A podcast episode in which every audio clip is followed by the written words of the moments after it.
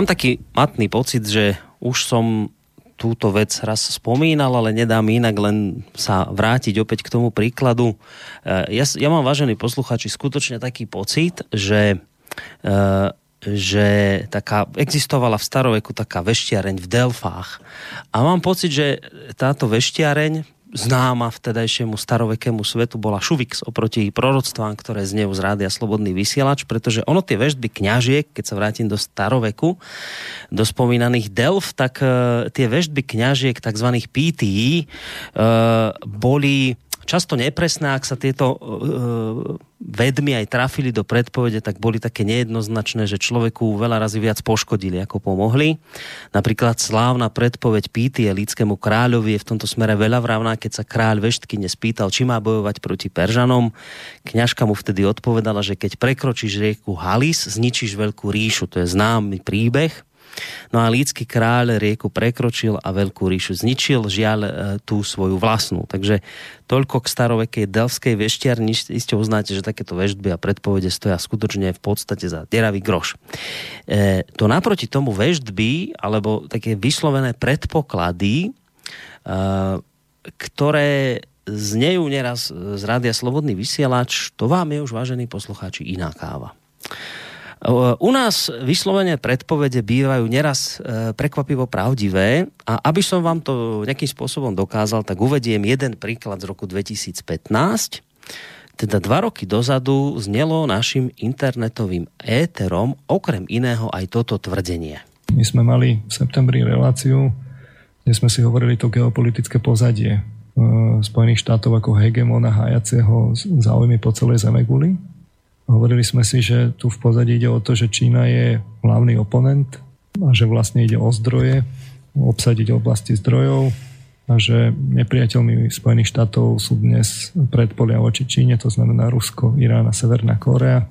E, takže to, čo sa vlastne deje, je, že Rusko je naplánované položiť no, vlastne cez suroviny a to je, to je naplánované tak, aby sa sem mohli vlastne do, do Európy dostať rúry od, od Saudov a Kataru, e, a aby sa Rusko mohlo odstrihnúť. Čiže my sme hovorili, že za tým je v skutočnosti niečo iné, že za tým sú vlastne tie rúry, e, že teda Spojené štáty si chcú viazať Európu čo, naj, čo najúžšie na obojok, lebo chcú mať e, vlastne Spojené štáty európske, aby mohli vzniknúť vlastne Spojené štáty transatlantické na to potrebujú odstrihnúť jednak Európu od Ruska a dostať tie rúry cez tú Sýriu vlastne do Európy. No, tak toto, vážení poslucháči, čo ste teraz počuli, znelo, ako som už hovoril, u nás dva roky dozadu. To v tej dobe teda boli samozrejme ako inak e, šialené konšpirácie hádam aj nejaké tie hybridné hrozby Putinom financované. No, no len od tej doby, od toho 2015. uplynul nejaký ten čas. No a tak pozrime sa letmo na dnešné mediálne správy. Minulý mesiac sme sa okrem iného dozvedeli, že americký senát schválil nové sankcie a neuveríte proti komu? Proti Rusku, Iránu a Severnej Koreji. Teda tým krajinám, ktoré tu zneli pred dvoma rokmi. Cieľom sankcií, ako sa v tých správach uvádza, s cieľom sankcií je potrestať Moskvu za zasahovanie do amerických prezidentských volieb a anexiu Krymu v prípade Severnej Kórei. Ide oficiálne o snahu zamedziť im v získaní prostriedkov na vývoj jadrových zbraní a pokiaľ ide o sankcie voči Iránu, tie sú zamerané na jednotlivcov a organizácie, ktoré sa podielajú na tamojšom vývoji balistických rakiet. No, tak v tom 2015 sa u nás v Slobodnom vysielači hovorilo o troch darebáckých krajinách, ktoré bude treba zničiť, lebo sú to predpolia skutočného amerického nepriateľa, teda Číny. No a čuduj sa svete, dnes USA uvaľujú sankcie na práve tieto tri spomínané krajiny po dvoch rokoch. Samozrejme, nie z toho dôvodu, ktorý bol vyslovený u nás, ale čiste z humánnych dôvodov. Chudáci Ukrajinci, kto už e, by sa ich len zastal, keby nebolo Ameriky.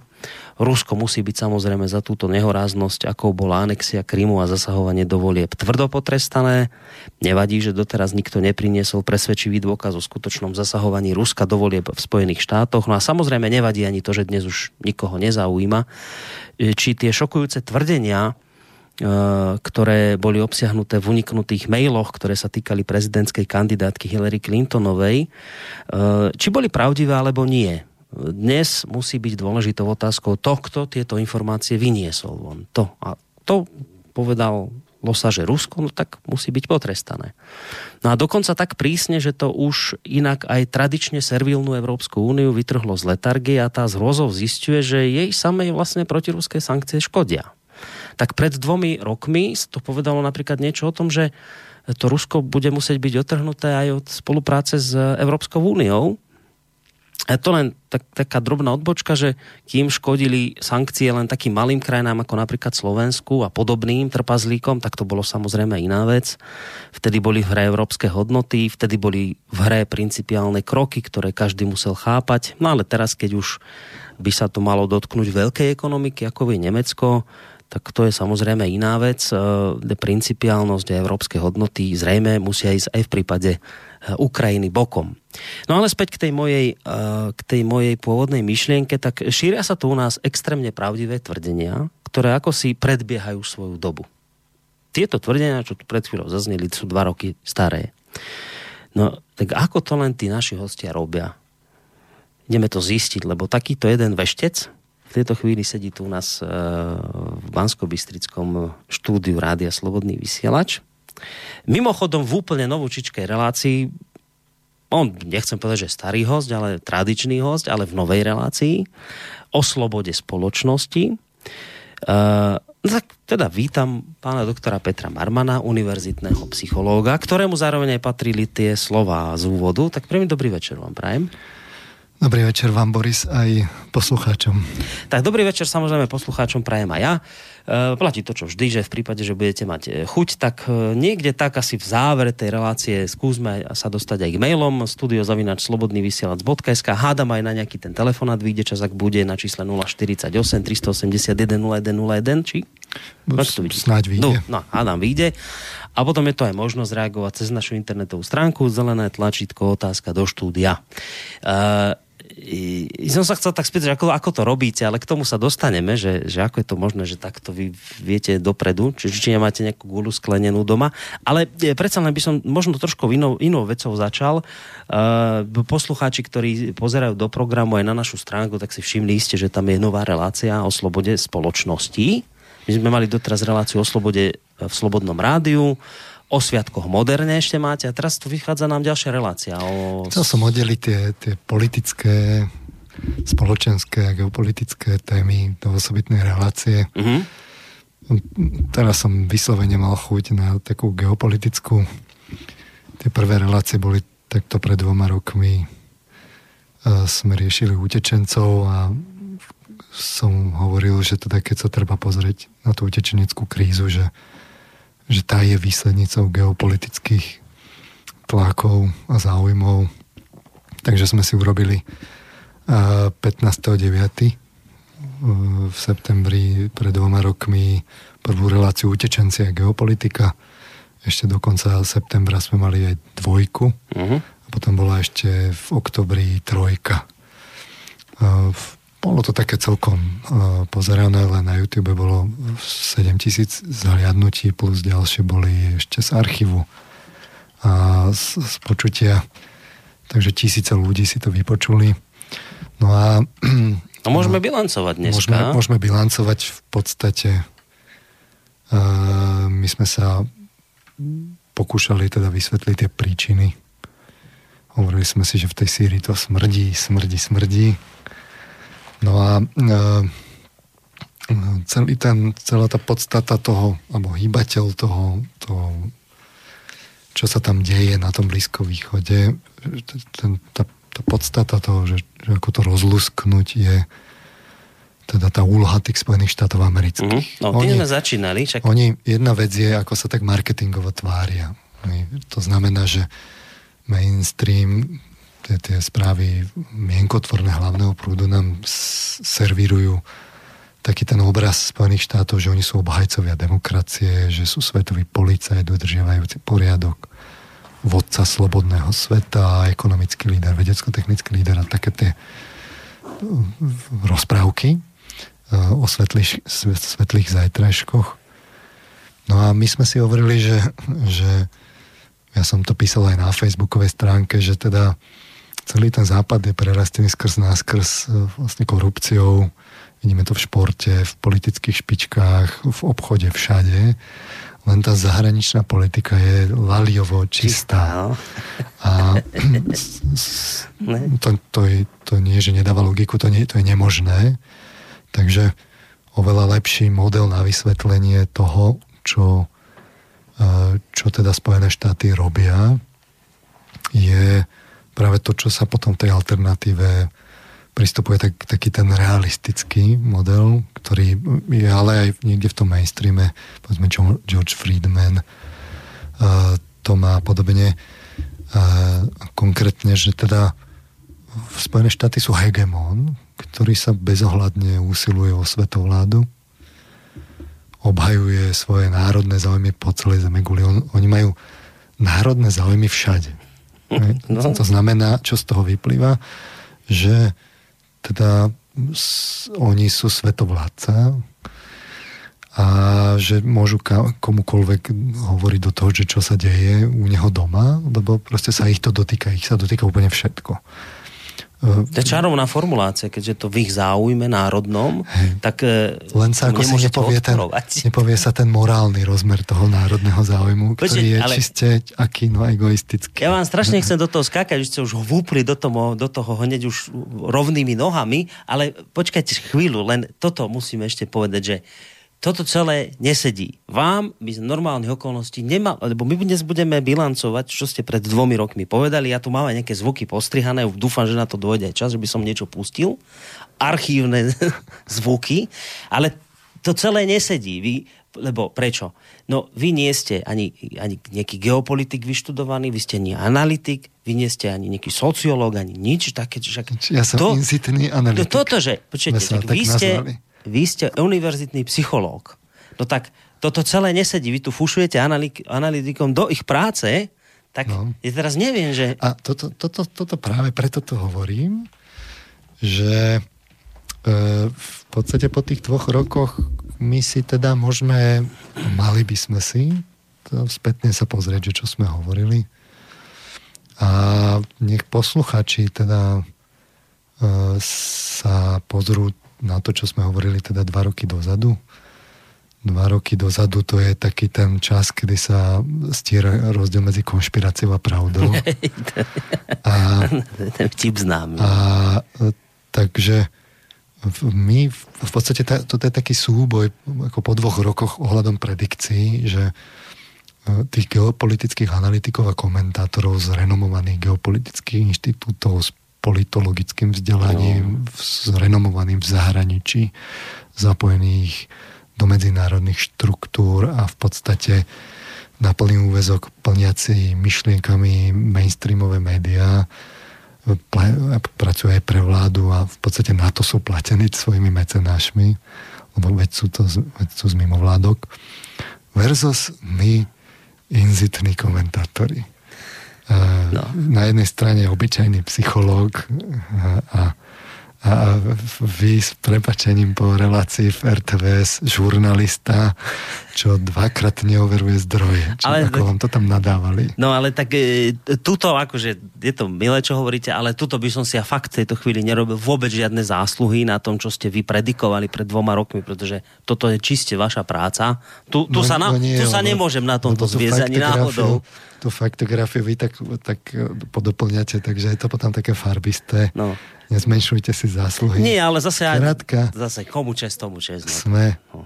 sme inzitní komentátori. Ja som vás aj tak upodozreval, či vy nejakú gulu nemáte sklenenú niekde no ale, doma. No ale no. pointa je, že, že, že psycholog. No a veď o tom to práve je, že, že tie Spojené štáty americké a celý svet je tvorený ľuďmi a politologická, vôbec celá tá dynamika spoločenských vied, čiže aj v politológii, aj v sociológii, aj v marketingu a v médiách, to všetko začína u človeka, to je, kde, to je v psychológii.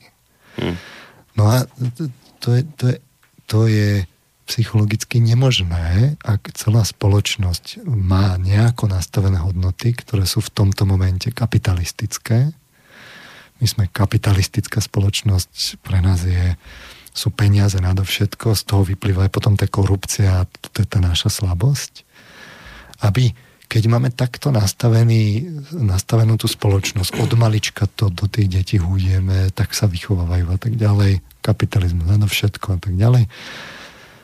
Aby potom v zahraničnej politike bola laliová čistota. No to je nemožné. Takže no, v podstate a, a, a o tom to aj je, že, že títo analytici, oni vám v prvom rade naservírujú práve túto, túto túto rozprávku a opantávajú vás svetlými zajtražkami o demokracii a ľudských právach. To dajú ako prvé, že mm. ak sa niečo dá vysvetliť týmto, tak sa to tým vysvetľuje. Že to, čo Spojené štáty robia, je kvôli tomuto. Mm. Ľudské práva, demokracia, slobodný svet, šírenie budúcnosti a tak ďalej. No. Ako náhle urobia niečo, čo do toho obrázku nepasuje, potom sa tak čarovne prepnú a prepnú sa kde? No prepnú sa práve do tých akože politologických záujmov, že to, to je ich národný záujem.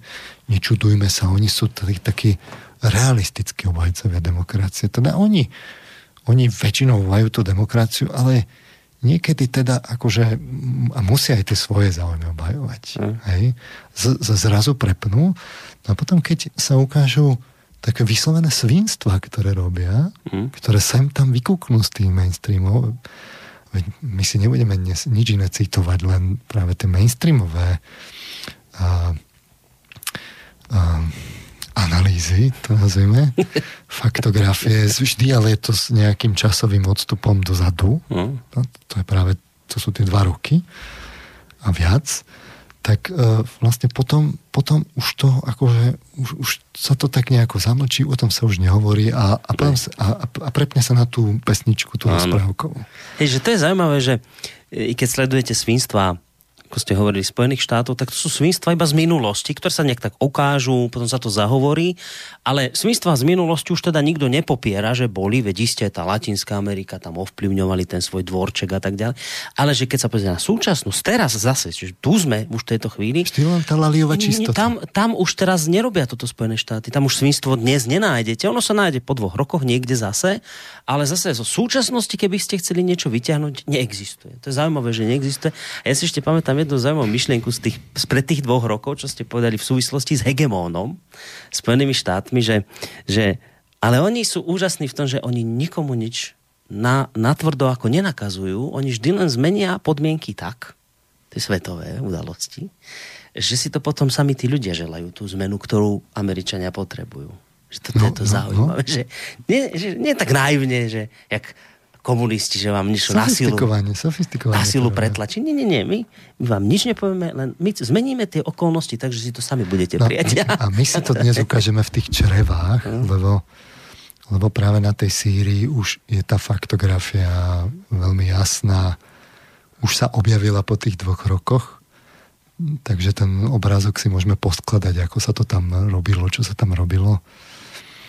Uh, Vrátim sa teda ale k, tej, k, tomu, k tomu obrázku, ktorý oveľa viacej zodpovedá tomu, tej psychológii toho jednotlivca kapitalistického človeka.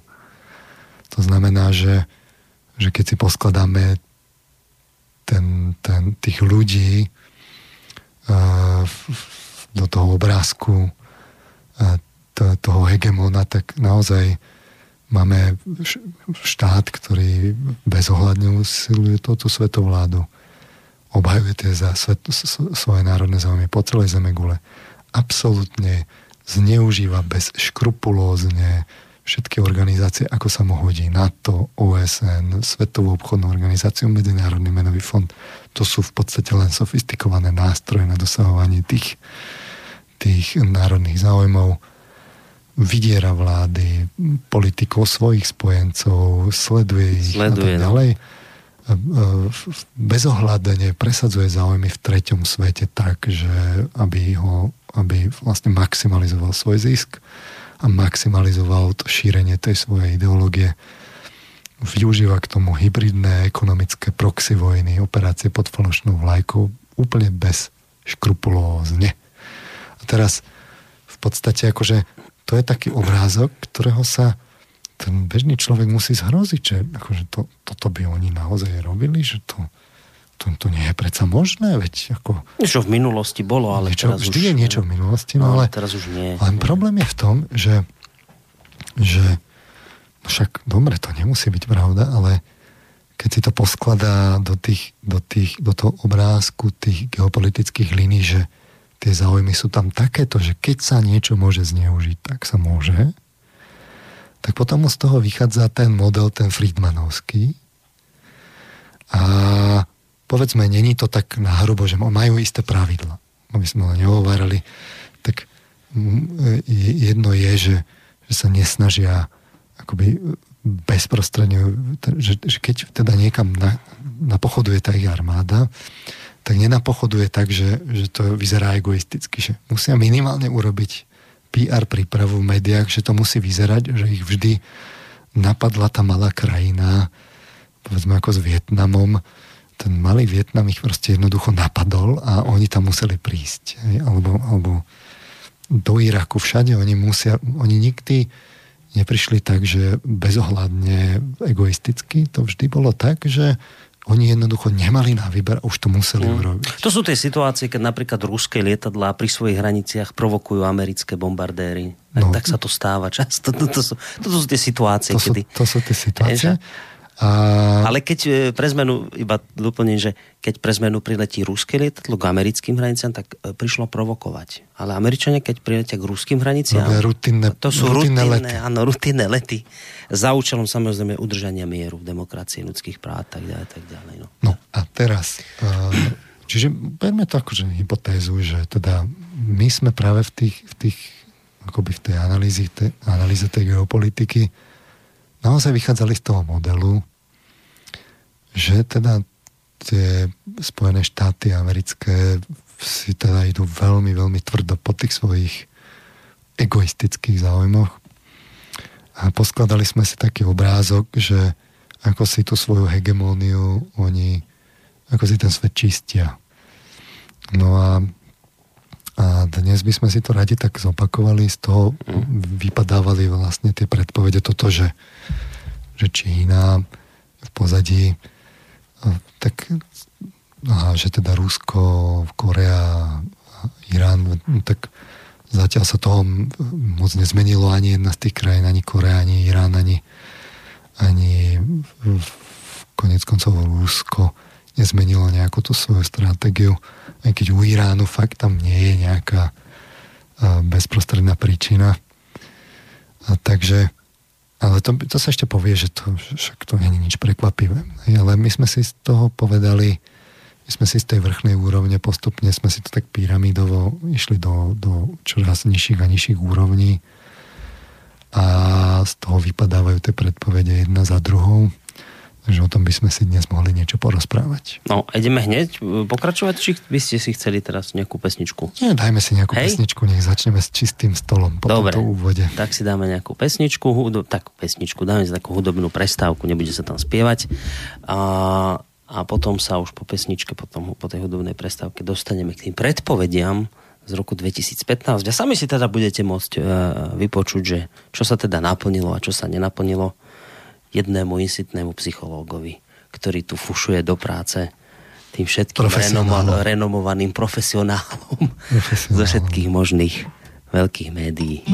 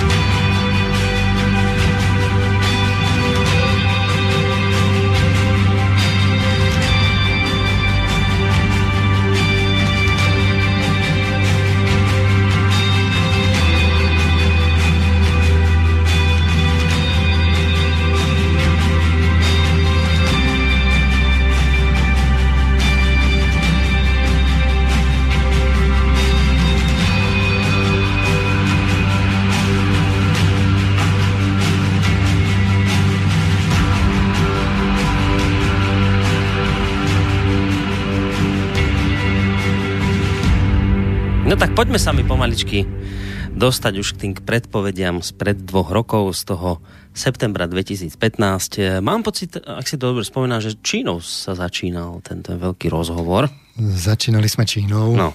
A jednoducho Američania si musia strážiť konkurenta. A keďže Japoncov aj Korec, Korejcov majú fixnutých, keď to tak nazveme, podstate ekonomicky závislých aj ideologicky, aj politicky. Čína je príliš veľká krajina, má 4 krát viac obyvateľov ako Spojené štáty, je to najväčšia dielňa na svete. Je v Ázii najväčšia koncentrácia ľudí a teda aj ekonomického potenciálu potenciálneho. V podstate je zrejme, že Čína je tá, ktorá má napriahnuté NATO zosadiť tie Spojené štáty americké. Tu nehovoríme o budúcom roku alebo o budúcom desaťročí, aj keď už to začína byť úplne sa to črta vo veľkom. Stačilo, aby nejaká poriadna kríza prišla na Američanov môže sa to zvrtnúť. E, tam už to potom padá ako domino. E, takže e, hovoríme o 10 ročiach, no a Američania si to musia strážiť tu sa zase tu tí, tí geopolitici povedia, no ale však to je, to je predsa normálne, že si to tá krajina stráži, keď prepnú z tej pesničky demokratickej. Mm. No to však dobré. Otázka je, ako, akými metódami si to tá krajina stráži. To je tá podstatná, ten etický rozmer tých metód. Tá protičínska stratégia, my sme o nej hovorili, je, že Čína má významnú slabinu, to, to znamená zdroje. A rozumná stratégia je tá ovládnuť tie surovinové zdroje v jej okolí. V tomto momente máme máme uh, tie regióny sú dôležité. Máme tú ekonomiku založenú na tých ropných produktoch a derivátoch. Takže sú dôležité tie regióny, ktoré majú bohaté zdroje na toto, na tej východnej pologuli. To znamená, juhovýchodná Ázia, Blízky východ a Rusko. To sú v podstate strategické, strategické regióny, ktoré musia Američania strážiť, odkiaľ tie súroviny môžu doprúdiť do tej Číny. Takže to sú tie predpolia. Z toho vychádzajú potom, sme si povedali, aj tí prírodzení nepriatelia. To znamená Rusko. Na jednej strane Irán je tá krajina, ktorá spolu so Syriou bránila ešte zavadzala na tom Blízkom východe. Hmm. Irán dlhodobo, Irán má aj veľké zásoby ropy. A, no a Severná Korea tá je v, v podstate predpolie, ktoré si tá Čína pestuje. Bez, bez tej Číny by tá Severná Korea už dávno padla. Hmm.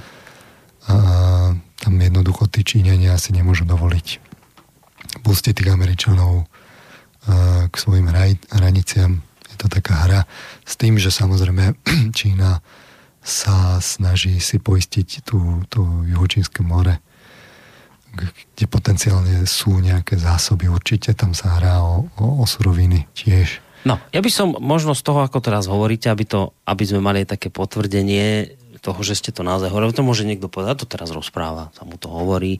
No tak ja tých zvukov to, tu mám viacej. začíname od vrchu tej pyramídy? Ja, ja tých zvukov tu mám viacej, ale už ste hovorili o tom, že o tom predpolí Číny, aj na to mám zvuk, ale ten nebudem púšťať. Uh, aj o tom, že teda Čína je pre Spojené štáty pred dvomi rokmi ste to hovorili, že Čína je pre Spojené štáty skutočne problém, rival, lebo ich ekonomicky dobieha. Inak mimochodom o rok na to vychádzali v mainstreame či, články iba také názvy vám prečítam. Čína prvýkrát v histórii v počte miliardárov predbehla USA. Ďalší článok. Čína prvýkrát predbehla USA v super počítačoch, a to aj bez čipov.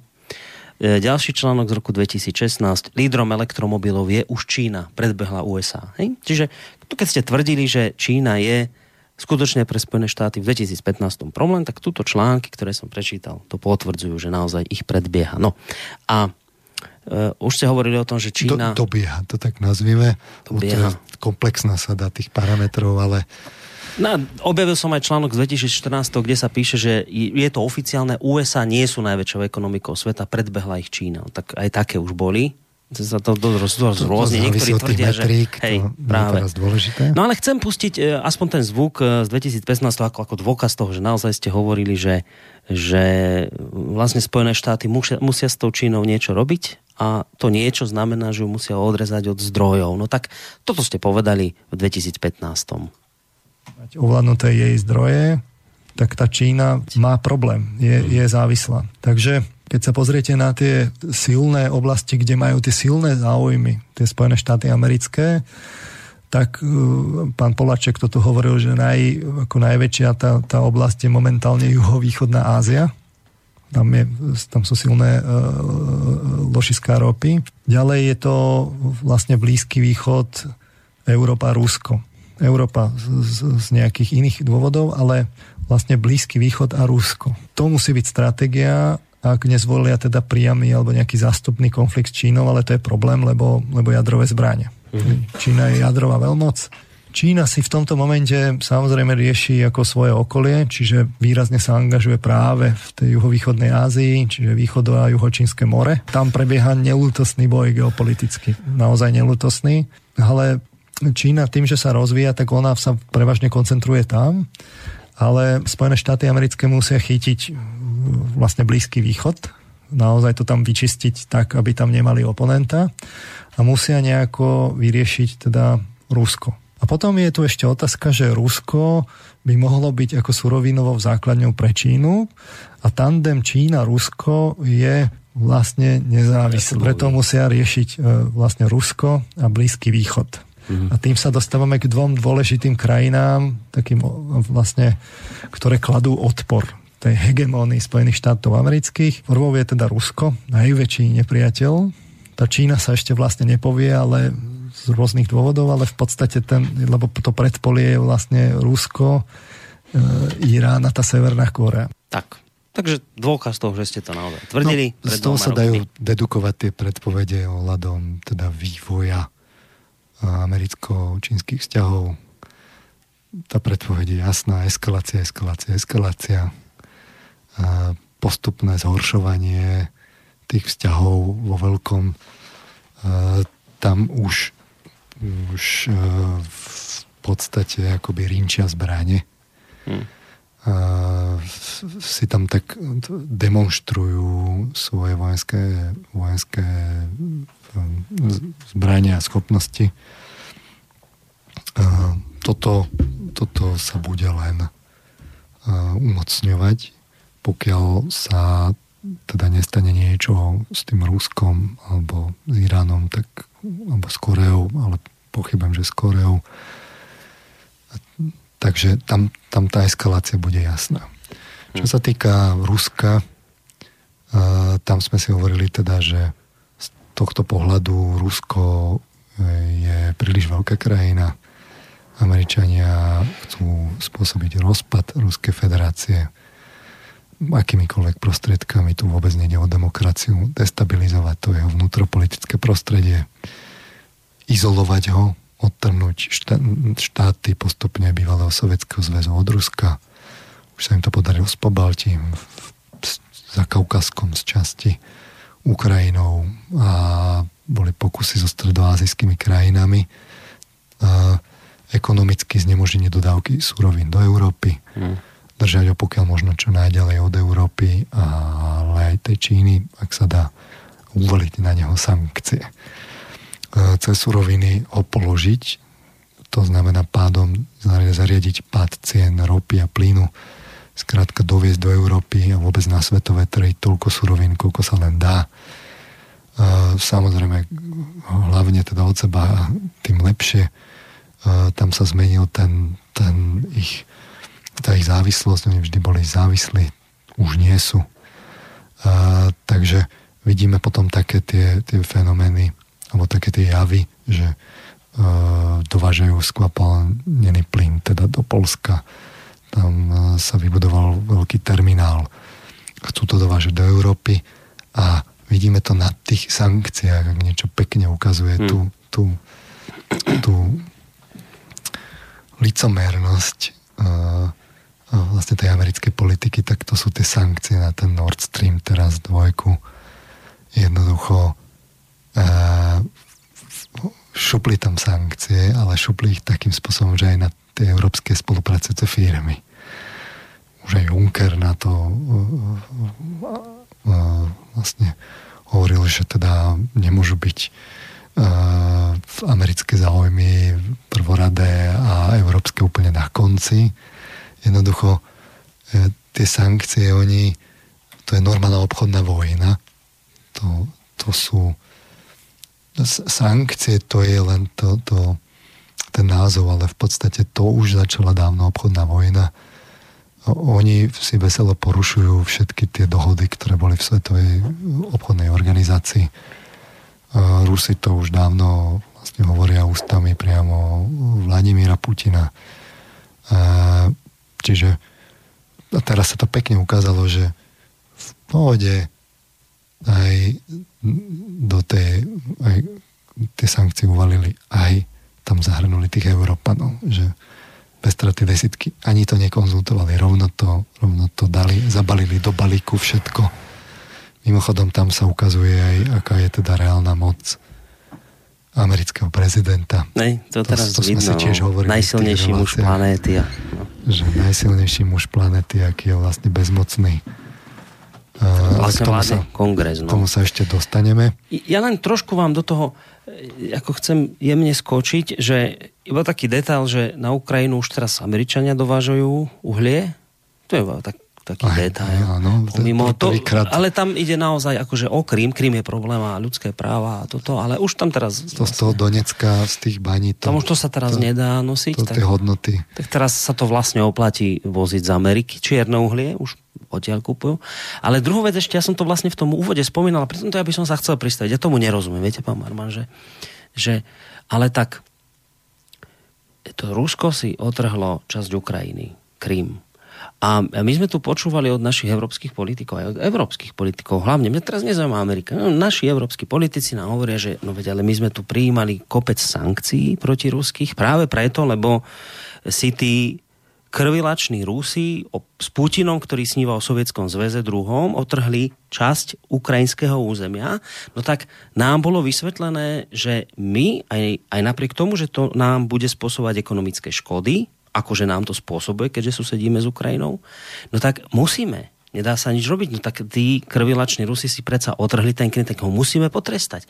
Tak sme teda povedali, dobre, tak budeme teda trpieť. Tamto sme im pustili aj reverzný tok plynu, Ukrajincom, chudákom, všetko robíme, čo si zámanie Európska únia. Ale teraz ja tomu nerozumiem. Toto mi vysvetlíte, ja som, mám pocit, že som sa ocitol v krajine ríši divou a teraz ja neviem, niečo sa zmenilo, Krym sa vrátil v Ukrajine, alebo čo sa deje, prečo, prečo Nemecko zrazu vyskakuje a hovorí, že no počkajte, ale ne, nerobte proti ruské sankcie, sa nás to dotýka, našej ekonomiky. No a čože sa vás dotýka? Veď ale hádam ide o principiálne veci. Tam, tam boli, Či ako? Tam boli hneď akoby dva tie, tie principiálnosti boli uh, hodené cez palubu. Jednak keď ten Nord Stream si tí Nemci ako tých Rusov vôbec sa s nimi dohodli, že bude, čím obišli práve tú Ukrajinu, vôbec celé, celý ropovod no. družba a, a no. Poliakov. Čiže to je rovno ako po podmore, čiže obišli všetky. No. Mimochodom aj my sme sa ústami nášho teda premiéra na to samozrejme stiažovali. Posťažovali sme sa, no lebo, máme výpadky ekonomické lebo, tým pádom. Máme veľké ekonomické výpadky, čiže prvá, prvá vec je, keď Nemecko hodilo cez palubu nás. No a to pritom sme v tom jadre nemeckom, európskom. A, a potom pre zmenu zase Američania hodili cez palubu tých Nemcov, keď povedali teda, že sankcie za, na ten, práve cieľený na ten ropovod, a, a, ale aj pre ruské firmy, ale aj pre tie nemecké a európske, ktoré to majú realizovať.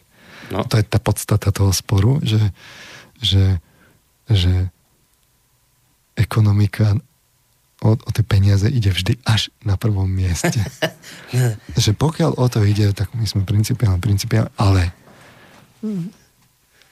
ide o tie ekonomické záujmy. Ešte tie sankcie sú v podstate len nástrojom obchodnej, obchodného boja. Čiže uh, tak toto skrátka je. Hm. Tí Američania v rámci toho, toho uh, eliminovania Ruska potrebujú dostať teda do tej Európy práve tú ropu a plyn. a tým sa dostávame k tej Sýrii, lebo... Počkajte, však počkajte zo Sýrii. Ešte, ešte potvrdíme vaše slova. No, o... sme si hovorili teda, že, no. že na to, aby sa Rusko mohlo eliminovať, treba do Európy dostať proste ropu a plyn. Tak. Treba ju dostať za lacno, potrubiami, a potom od, za, za, zariadiť sankciami odstrihnutie toho Ruska. No. To už sa nájde nejaký dôvod. No, vy ste vedeli v 2015, že treba Rusko ekonomicky eliminovať. Vy ste to už vtedy vedeli. Vás teda tieto sankcie proti Ruske nemohli nejako zaskočiť, lebo vy ste už v 2015 povedali toto. Izolovať ho budete tak, že keďže je to hlavne teda vývozca surovín, tak musíte vlastne zrušiť jeho odbytišťa, čiže ekonomicky znemožniť dodávky surovín do Európy a tiež odtrhnúť tie krajiny, štáty bývalého Sovietskeho zväzu, ktoré ešte zostali, tam tie, tie stredoazijské republiky plus Bielorusko. Vy keď odtrhnete tieto, tieto akoby štáty, príklad je teraz Ukrajina, tak vy vlastne pretrhnete tie ekonomické väzby a vlastne izolujete ten štát, on ekonomicky padá. Lebo keď, nemá, keď, keď nespolupracuje a nerozvíja ten priemysel v spolupráci v tej medzinárodnej, v tom svojom blízkom okolí, tak vy ho vlastne izolujete a ekonomicky ho oslabujete. A to sa vlastne teraz deje. Ten najhlavnejší nástroj je ten, ktorý vlastne fungoval už na Sovietský zväz. To je ekonomicky Rusko priviesť vlastne k bankrotu. Čiže tu musíte tlačiť prostredníctvom pádu cien ropy a plynu, tiež e, ekonomicky ho izolovať, odtrhnúť, odstrihnúť od partnerov, čiže uvaliť na neho sankcie, nejaké tie politické dôvody sa už mm. A tiež, a to je tiež dôležité si uvedomiť, vystaviť ho potenciálnym vojenským hrozbám, ktoré mu spôsobia enormné vlastne náklady. Že vy, keby ste okolo Ruska postavili kopec vojenských základní s tomahawkami, tak vlastne to spôsobí také komplikácie, že aby, aby vôbec sa mohlo Rusko nejako, tak enormné náklady. Hmm. No a potom sú tu vlastne akože tie záujmy prostredníctvom tej mekej sily v úvodzovkách, čo je vlastne destabilizácia toho vnútropolitického prostredia. To znamená prostredníctvom médií západných, e, pobočiek západných mimovládnych organizácií, nejakým spôsobom počťuchovania k farebnej revolúcii, e, podporovania vlastne nejakých takých etnických, náboženských sporov vo vnútri, alebo už keď nič iné, tak aspoň šikanovania enklavy Rusov v iných štátoch v okolitých. No. Tak medzičasom tam Dôvod Rusi našiel, teda prijali tú americkú obdobu toho zákona FARA. Hmm. To znamená o cudzích agentoch pôsobiacich na vašom území. Medzičasom sa to stalo horúcim hitom. Uh, majú to už aj Číňania, majú to už aj Izraelci. Chceli to mať Maďari. Chceli to mať Maďari, to dokonca nie, náš premiér o tom hovoril chvíľu. Chvíľu bol odvážny. Chvíľu to tak ako načrtol a. A potom sa mu vzbúrila ulica. A, a, potom išli protikorupčné pochody. Nejak to, nejak to, nejak to zmizlo preč. No, no a takže uh, No Rusko je zlé, to no, vidíme. No ale Rusko zaujímavé je, že vy ste v 2015 povedali, že trošku bude treba ekonomicky izolovať. Dôvody sa už nejaké nájdu. No našli sa dôvody, ekonomicky ho izolovali, ešte zároveň hovoríte. A ďalšia vec je, treba vytvoriť vojenskú hrozbu. No tak po dvoch rokoch máme v Pobaltí americké vojska, aj už aj slovenské vojska, že okolo toho Ruska už je tá vojenská hrozba. No, to je obraná hrozba, to je samozrejme obrana pred Ruskom, ja som hovoril aj tam príklad, že ako Varšavská zmluva bola tak pripravená brániť, že keby niekto zavril do obrany, tak sa nespozná, či je to útok. A zdá sa, že tuto je to tiež tak podobne. To už teraz nikto nevie, tam v tých, keď, keď, už, keď, už ste, keď už sú tie veľké armády pri svojich hraniciach, tak už vlastne potom je problém zistiť, že kto nakoniec zautočil a prečo. Ja neviem, Američania sú pri svojich hraniciach? Uh, no, to, to, hovoríme o tých ruských hraniciach, no, samozrejme, tak, kde, kde Rusi pri tých svojich ruských hraniciach provokujú. No, no to, že no, sú blízko pri Robia tam tie cvičenia na svojom území. Na svojom území, no, pri svojich hraniciach. Veľké cvičenie. No a, a, a, do, a dokonca dopredu informujú to NATO stále a aj tak provokujú. No, e, Irán. Sme si hovorili, že Irán, ten, je, ten sa ukázal ako kľúčový, kľúčová krajina naozaj kľúčová. Čiže Irán, e, sme si hovorili, že, že už vtedy sa črtala tá, tá jadrová dohoda, že na, to, na ten export tej ropy a to, to, ten export tých, tých, tých produktov na ten svetový trh, že to pomôže znižiť tú, tú cenu ropy. Plus tam nejaké dôvody aj vzadu uh, so Saudami. Mm. Tomu sa ešte dostaneme, dúfam. Ten Irán skrátka mal okolo seba za tie svoje roky odporu veľké požiare. Pakistan, Afganistan, Irak, okolo neho to horí. Američania samozrejme chcú priviesť tento, ten podľa nich režim k pádu ekonomicky vyhľadovávajú ten Irán sankciami už veľmi dlho. Snažia sa ho dostať do izolácie a podporujú jeho nepriateľov, čiže podporujú tie antagonizmy so Saudami, potenciálne s Kurdami, s Izraelom, s Irakom. A tam, tam bola historická vojna s Pakistanom. A v, v podstate tam, kde sú enklávy šítov, tam sú tam sú trvalé konflikty, čiže hovoríme o Libanone, v Sýrii, Jemene, Iraku, tam sú enklávy šítske, čiže to podnecovanie šítov a sunitov, to sa na to využije, využije sa, využije sa všetko náboženské, národnostné, terorizmus, čo sa len dá my si dnes budeme citovať z, z, tých, z tých západných mainstreamových zdrojov, aby nás tu nikto neobviňoval, že čo to tu my očerňujeme. A hovorili sme si dokonca aj takú predpoveď, že keby ten islamský štát nejako zosilnil, tak uh, on by sa pustil do toho smerom na Irán. Uh, takže k tomu sa tiež dostaneme. Čiže tu je Irán ako, ako krajina, a hovorili sme si, že ten Irán v spolupráci s Ruskom, oni majú prirodzené záujmy, ktoré sú, uh, ktorých, či sa im to páči, alebo nie, ženú teda k spolupráci. Mm.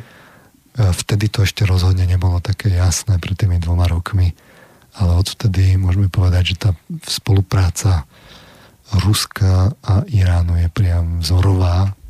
To je úplne ukážková spolupráca obidve krajiny na tej spolupráci, že boli pri sebe, uh, obidve na nej významným spôsobom profitujú, významným spôsobom posilnili svoj vplyv a v podstate sa to ukázalo ako kľúčový faktor toho, že tá Sýria vlastne nepadla.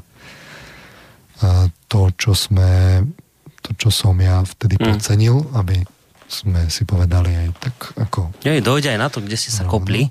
Je, je to, že som podcenil tú šítskú enklávu v Iraku. Myslel som si teda, že, že Američania majú ten Irak, keďže tam boli dvakrát, že ho majú pod palcom. No nemajú. Uh, tie, uh, ten, ten iránsky vplyv prostredníctvom tej šítskej menšiny tam je evidentný plus tá hra, ktorá sa rozhrala s islamským štátom, tá práve už aj v takom, v takom púde seba zachovia, keby tam nebol Irán, ten Irak uh, hnala uh, aj do spolupráce s Ruskom. Kľúčovým sa ukázalo práve uvoľnenie toho vzdušného priestoru pre ruské prelety, či už raket alebo lietadiel.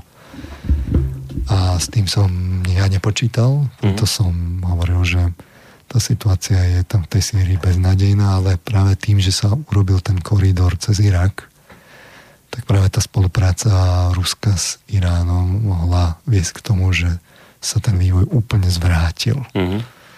A to treba povedať obidvom krajinám, že teda uh, pri použití rovnakých metód, aké používa ten Západ, dosiahli, dosiahli enormný úspech zatiaľ, aj keď tá, tá hra o Siriu sa rozhodne nekončí. Mm. Uh, no ale k tomu sa dostaneme. Takže uh, máme dve krajiny, ktoré sú ohrozené bytostne, Rusko a Irán. Hovorili sme si, že medzi nimi je taká malá krajina Azerbajdžan, to teraz dajme bokom. Tam si oni toto budú strážiť, tam tiež prebieha taká v tom Zakaukasku taká, mm. taká pozičná politická vojna. Teraz, a teraz sledujeme tie, sledujeme tie záujmy, tie národné záujmy Spojených štátov amerických, že čo teda oni môžu vymyslieť na tom Blízkom východe tak, tak demokraticky, aby tam dosiahli tie svoje ciele. To znamená, eliminovali tých Rusov, eliminovali tých, tých, Iráncov. tých Iráncov a v podstate vyčistili ten Blízky východ od ruského vplyvu, bývalého teda sovietského vplyvu, ktorý prešiel teda ako takým významným oslabením, ale v podstate mhm. tí Rusi držia tú kontinuitu. Čiže ešte k Iránu musíme prejadiť Sýriu. Tam, tam, bola, tá, tá bola tá otázka Sýrie. Aj. A e, my sme si teda hovorili, že čo teda, ako, čo tam oni teda môžu vymysleť v tých, tých národných záujmoch, že čo, čo teda hľadajú.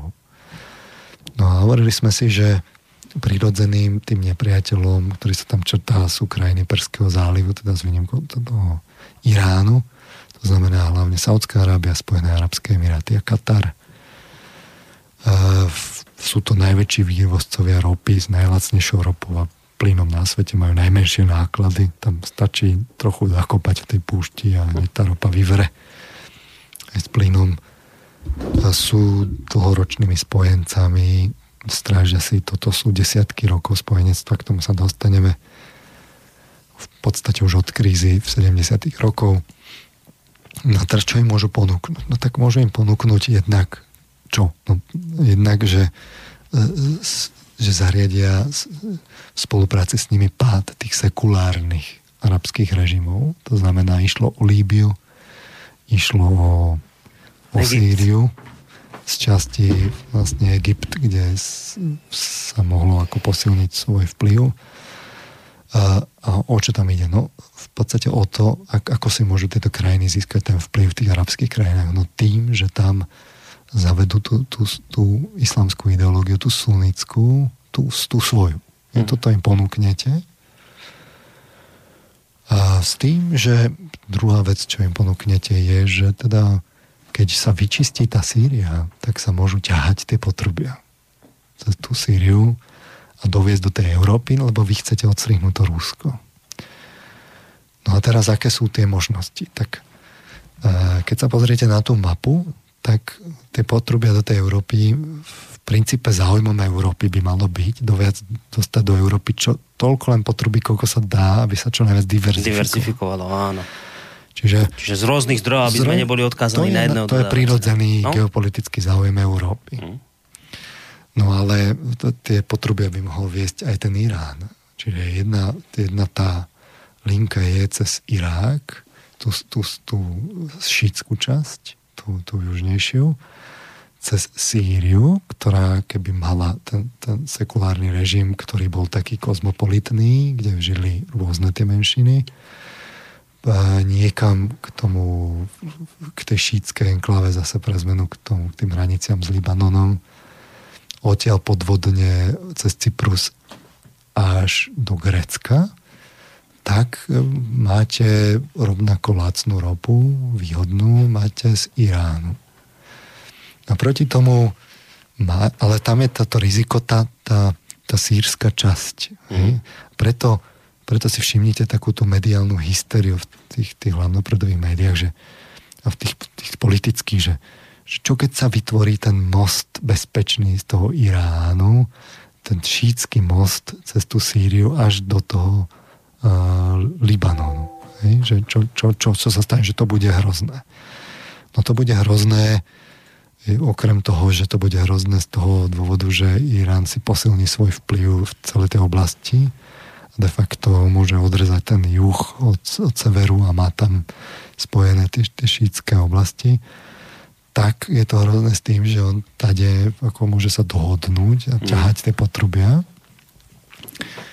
a zamedzí sa ten vplyv tých, tých, tých, e, tých, tých Saudov, ktorí kade môžu ťahať pre zmenu. A tí pôjdu zase pre zmenu cez, ten, cez tú Sýriu. Ale tou, tou časťou, kde je taká tá najmenšia, najkračšia časť medzi Saudami a Tureckom, tak aby to tam vlastne potiahli do Turecka a odtiaľ do Európy. Tam sa to už napojí na štandardné linky, ktoré si môže budovať aj Európa. Teda teraz je to také vo vzduchu, lebo to Turecko sa zjavne no. osamostatnilo, ale k tomu sa dostaneme. Mm. Takže môžete ponúknuť teda Saudom a vlastne tým krajinám v Perskom zálive tie rúry a to je odbyt, odbyt hovoríme o desiatkách rokov a to sú, to sú, to sú ďalšie bilióny a vlastne dolárov, ktoré, ktoré nemáte odbytiš, odbytište. Hmm. S tým, že tam ešte poviete, no ale my tých Rusov odstrihneme. To už zariadíme politicky, to je naša tá, tá, tá úloha to však vieme, že sme spojenci, my to, my to zariadíme, fungujeme spolu dlho. No tak čo by ste povedali na mieste tých, tých salón? No tak by som na to klepol, samozrejme. To je biznis hra. No, samozrejme, že biznis to, hra. máte na 10 rokov, na 20 rokov, proste biznis. Aha. Super, nie? že no. prírodzený geopolitický záujem všetkých krajín, win-win modely. Len jedinú chybu to má. A to je ten etický rozmer. No tá Sýria, tá tam ako si... Zavadzá. Zavadzia. Tá no. tam v tom, v tom, ona je nedemokratická. Rozumiete? Teraz príde to mediálne krytie, že ona je vlastne nedemokratická. Tam, tam je režim, tam sa porušujú ľudské práva vo veľkom a tak ďalej. A vy ale môžete zariadiť to porušovanie tých ľudských práv. Ako sa to zariaduje, to sme si teda minule nehovorili, to sme si hovorili len o tom modeli. A to si chceme povedať dnes. S tou faktografiou sa chceme do tých čriev, ako sa takáto vec robí, to si chceme ukázať. S citáciou tých západných článkov. Uh, no teraz tam máme teda tie krajiny Perského zálivu, máme tam ale ďalšieho dôležitého hráča, to je Turecko. E, ten je odjak živa strategický ukrešťovateľ ruského vplyvu Stredomorí, Bospor. Hmm. Historický nepriateľ, tam nemusíte ani moc fúknuť do toho, aby tam to nepriateľstvo medzi Rusmi a Turkami bolo. Sú tam tie raketové základne už od kubanskej krízy a nielen raketové. E, no a teraz Rusi, oni majú veľký problém teraz geopolitický, lebo to, čo bolo prirodzene vybudované za lacno, ešte za socializmu ako dedictvo, to znamená ropovod, družba a tie plynovody, ktoré idú cez Ukrajinu, ktorá je ale momentálne pod americkým vplyvom a dá sa veľmi elegantne za, za ako zariadiť, že to, tade, že to bude nestabilné. No, mm. Ukrajina nebude platiť a bude sa periodicky rozduchovať ten vplyv a podnecovať tie vášne a to sa z principiálnych dôvodov ne, nemožno Ukrajine čo čudovať, že ona to teda zastaví, čím sa vlastne spôsobí ten geopolitický cieľ, mm. tak uh, Rusi teraz potrebujú dostať tie, ten plyn a tú ropu inou do tej trasou. Európy, inou trasou. No. Čiže no. oni to skúšajú, jednak je tu ten Nord Stream, je tretina európskeho plynu, e, čo teraz momentálne Rusi dodávajú Európe. Európa je ešte na ruskom plyne závislá a ešte chvíľu bude. No a skúšali to cez Turecko, tam boli tie dohody ako s s, Turkami o tom južnom streame, ale to Turci vypovedali, tam sa to, tam to išlo do vzduchu.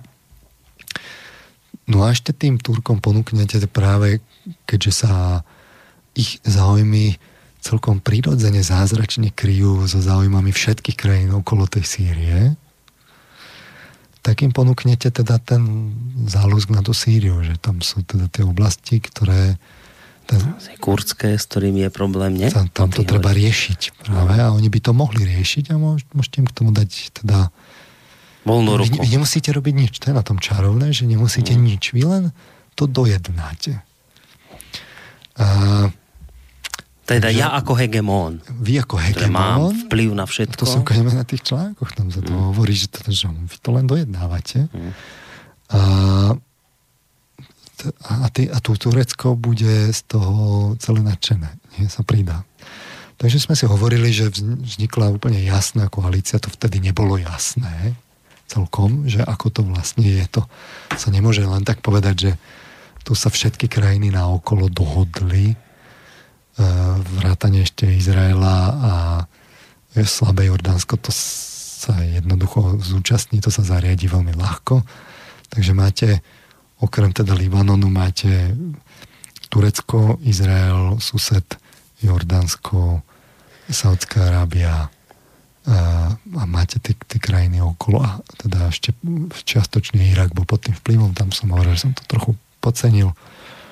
No a zrazu už len treba tú rozbušku tam dať.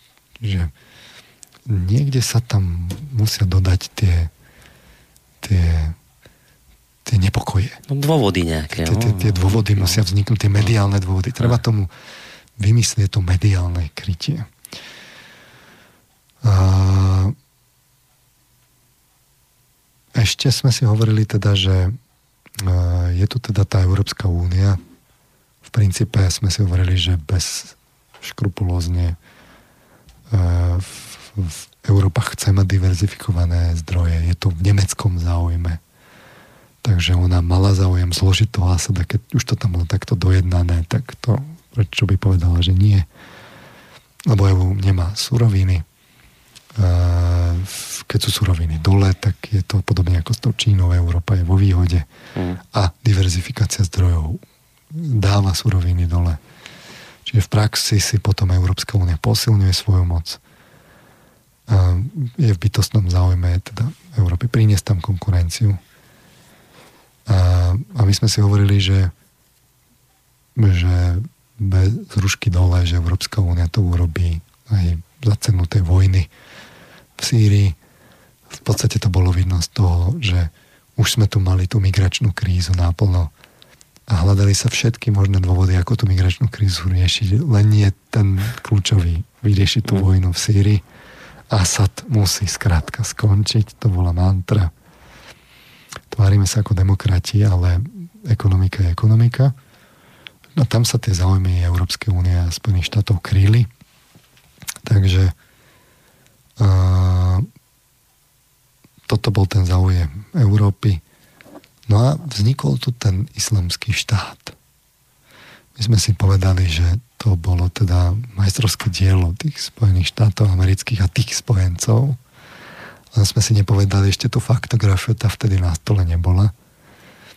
Totiž to, keď sa všetci naokolo dohodli, neboli tam, neboli tam akoby alternatívne pohľady možné, tak jednoducho, tak sa tá faktografia ťažko získala. Tá sa získala až dodatočne hmm. v prípade Líbie, až keď bolo úplne po funuse. Tam to išlo veľmi rýchlo od februára do oktobra bolo po Kadáfim a hotovo. Až teraz odstupom času sa zistilo, že čo sa tam vlastne dialo. No tak podobne to vyzeralo aj s tou Sýriou. My sme si ale hovorili, že nejakú také, také čudesnosti, že, že ten islamský štát vznikol v Sýrii. On teda vznikol akože formálne v Iraku, tam to hmm. nejaký taký, taká časť Iraku vyhlásila, ale v princípe sa tam pridali veľké rozlahlé územia Sýrie a, a, a to bolo teda čudné, že, že, že tam boli tí vzbúrenci, tí rebeli a tí Sýrčania mali, ako by sa správali tak, že mali len dve možnosti, že buď sa teda rovno pridali k, tým, k tomu islamskému štátu, hmm. alebo nechceli brániť svoju krajinu a utekali do Európy. A čo, je, čo teda bolo zvláštne, ten, my sme si aj hovorili, že ten islamský štát budí obraz taký mediálny, že to, to, také mediálnej kampane, Vtedy sme si to rovno hovorili.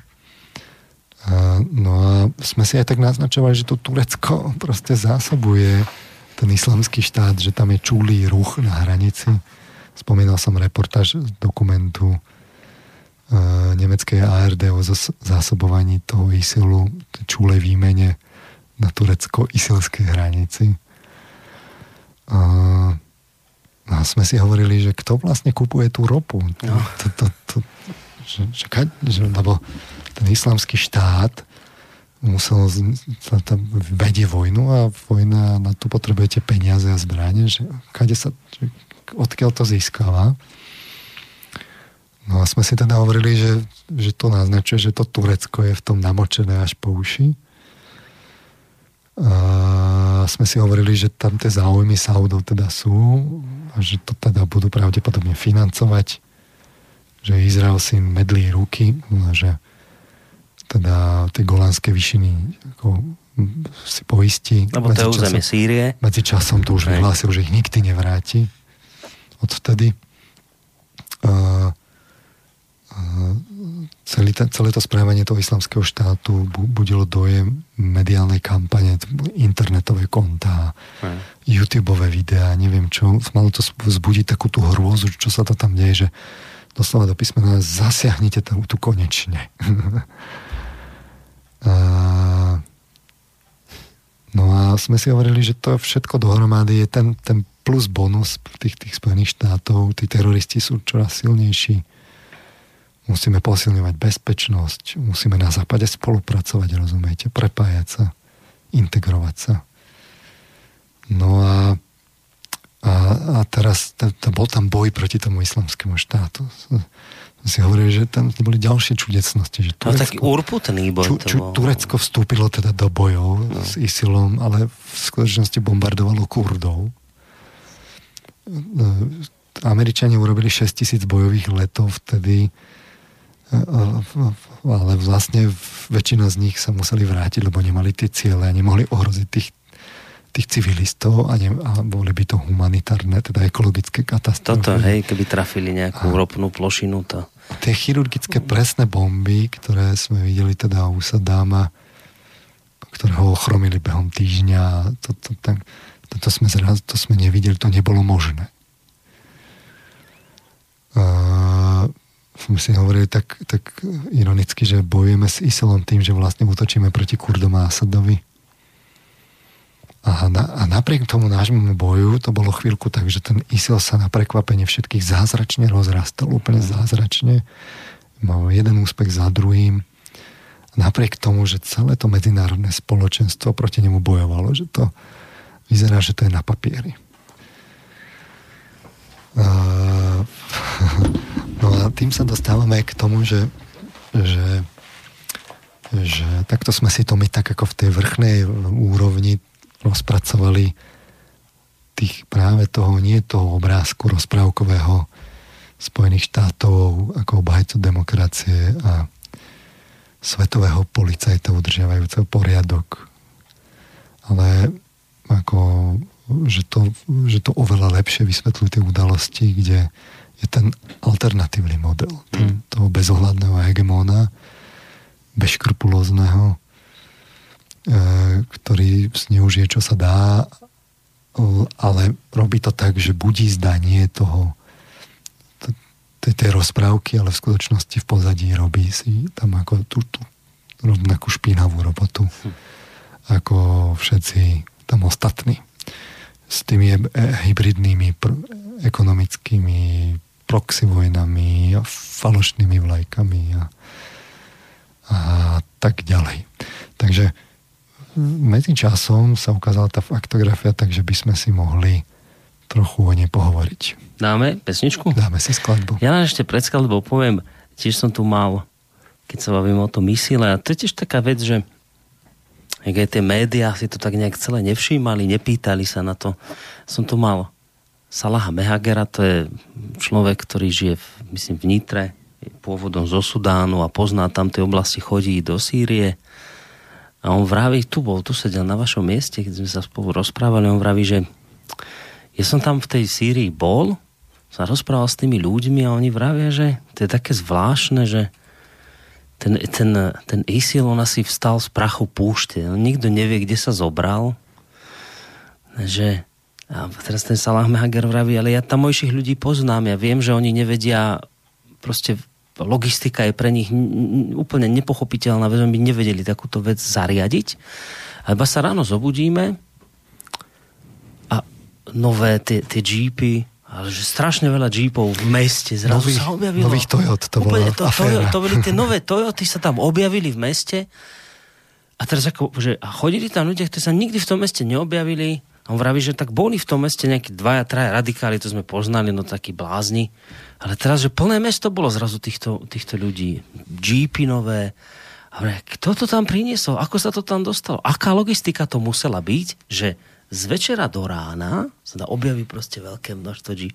A len prečo to hovorím je, že ja neviem, tak vy ste zachytili, že by si týmto niekto lámal v médiách hlavu, že, že ale veď, e, ako to vzniklo celý ten, e, ten islamský štát, kto za tým bol, kde sa to zobralo, kto to financoval, že to, to nejak také mi to príde, že no, to... Bol, boli také články ako na, na smečku, že ako oni, koľko barelov predajú, že asi 2 milióny ako, barelov. A to sme si my práve spochybnili, že, že jednak teda, že že ropou, jednak, že teda pamiatky tam ako drancujú. No. A ešte tretia vec bola nejaká, mám to niekde v tých článkoch, ešte sa k tomu dostaneme a že to malo akože vzbudiť dojem, že, že to, to stačí na tú vojnu. A, no ale tú ropu bolo treba pašovať a sme si hovorili, že ako ich dostanú, že my ešte, toto bolo to, že keď to teda není cez to Turecko, kde sa to dá ľahko zachytiť, že teda potrebovali silou mocou tú, tú, tú cestu až k, teda k západnému pobrežiu, aby tam mohli vlastne to, to dávať do tých tankerov. A som si, sme si hovorili, že a, a čo to, akože to satelitnou sa dnes nedá uh, vysledovať, vysledovať že čo, kde a, a tak ďalej. No samozrejme, že sa to dá. Uh, v okamihu totiž to, keď vstúpili do tej, do tej Sýrie Rusy, tak sme videli presne tie chirurgicky presné zábery, ako z toho Iraku robili Američania a videli sme tam tie fotky. Kolóny kamionov naplnených ropou ako, ako to, na tureckej hranici. pán Poláček.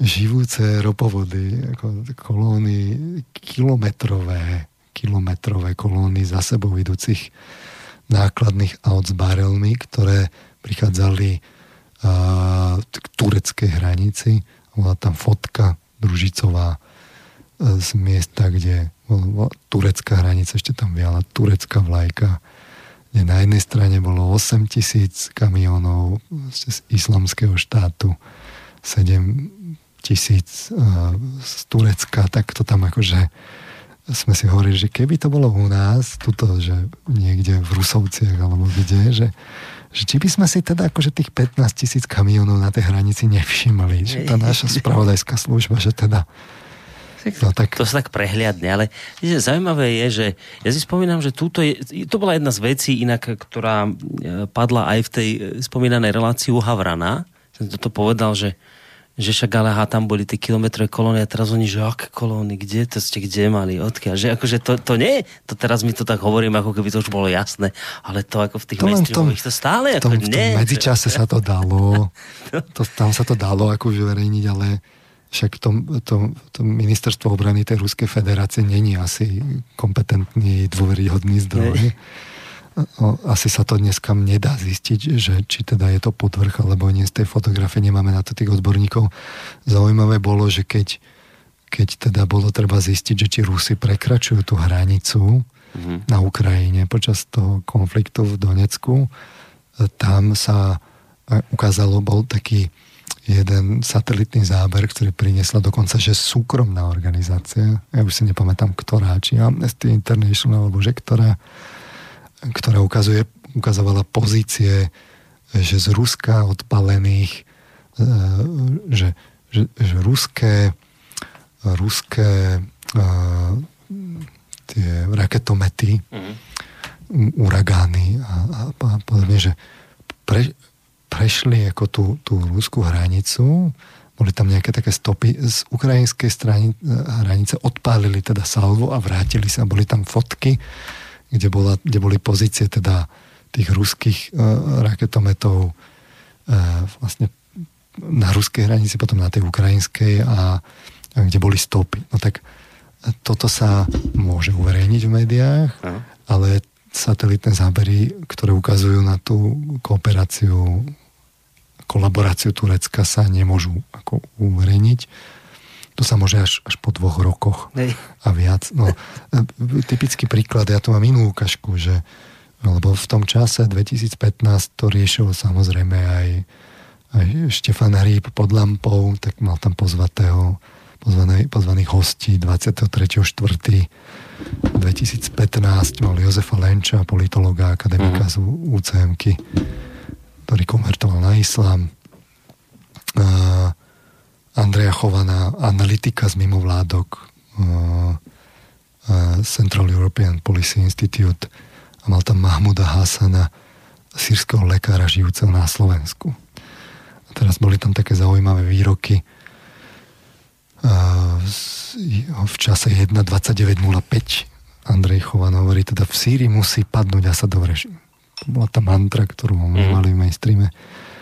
Hríb, Štefan Hríb teda hovorí, že ale keď v Sýrii padne tento brutálny, ale sekulárny režim, nenastúpi islamistický rovnako brutálny režim? To dal ako tú žurnalistickú otázku.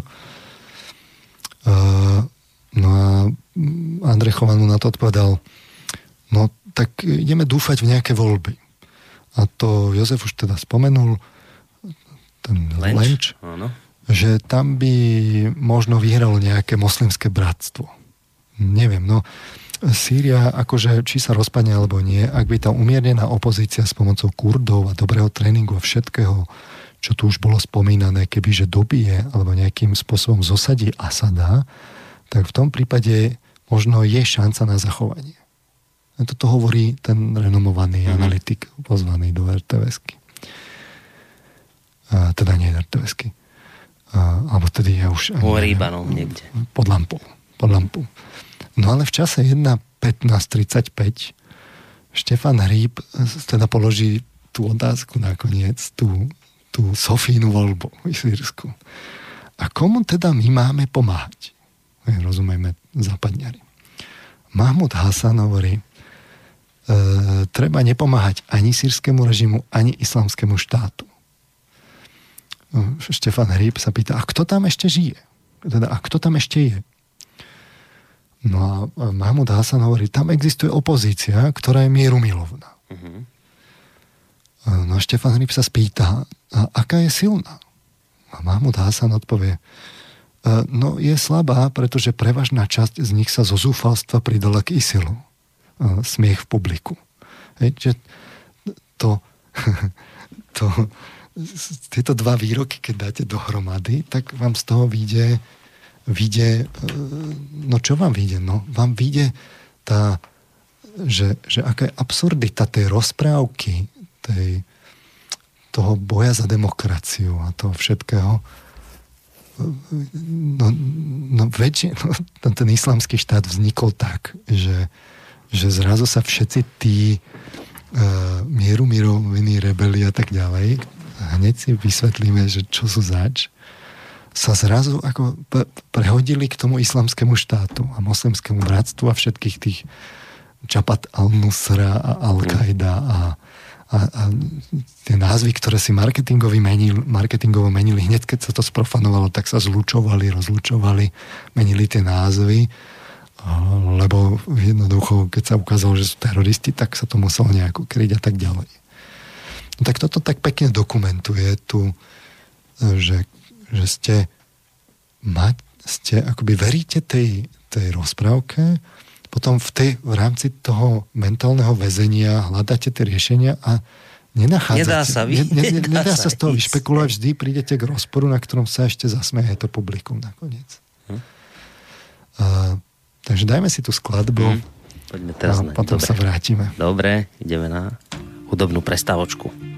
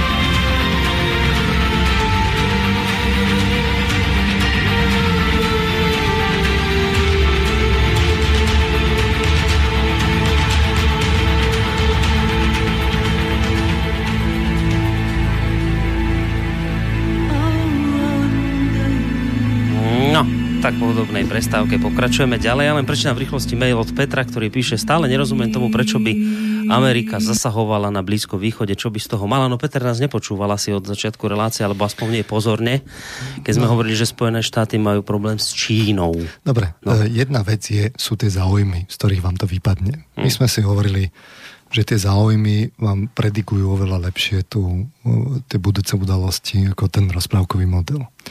Ale teraz poďme o úroveň nižšie. To znamená, že ukážeme si, ako konkrétne to tí Američania robia. Nech, nech to je proste úplne zretelné v tých črevách, uh-huh. ako sa to robí dnes. Hej. Takže uh, ja nie som taký klasický kutrač, že by som vo veľkom sledoval a teraz uh, západné správy a všetky správy. Ja tak sledujem akoby tie tie hlavné médiá nejako, ale, ale máme tu takých, takých, takých snoričov, kutračov v tej alternatíve, ktorí uh, vysnoria zaujímavé veci. No jeden, jeden z nich uh, je, je vlk, ktorý, uh, ktorý, ktorého ja musím stále pochváliť vždy. Aj keď v nejakých veciach sa na to nezhodujeme, dokonca sme mali aj ako ideový spor ohľadom migračnej krízy, že, ktorý si možno aj dneska ako môžeme rozluštiť, že ako to vlastne bolo. Ale v každom prípade vlk uh, vysnoril, respektíve tou svojou prácou prišiel na, na stole ako mečiara, uh, mu pristal v maili odkaz teda na, na uh, dokument ktorý bol výstupným dokumentom vyšetrovania britského parlamentu o udalostiach v Líbii. House of Commons Foreign Affairs Committee. Ten materiál má názov Libya Examination of Intervention and Collapse of the UK's Future Policy Options. Čiže oni si chceli overiť, že ako to vlastne bolo a na základe toho jednak aj poukázať na nejakú zodpovednosť, ale vyvodiť dôsledky pre ďalšiu budúcu politiku. No a tam sú veľmi zaujímavé veci napísané.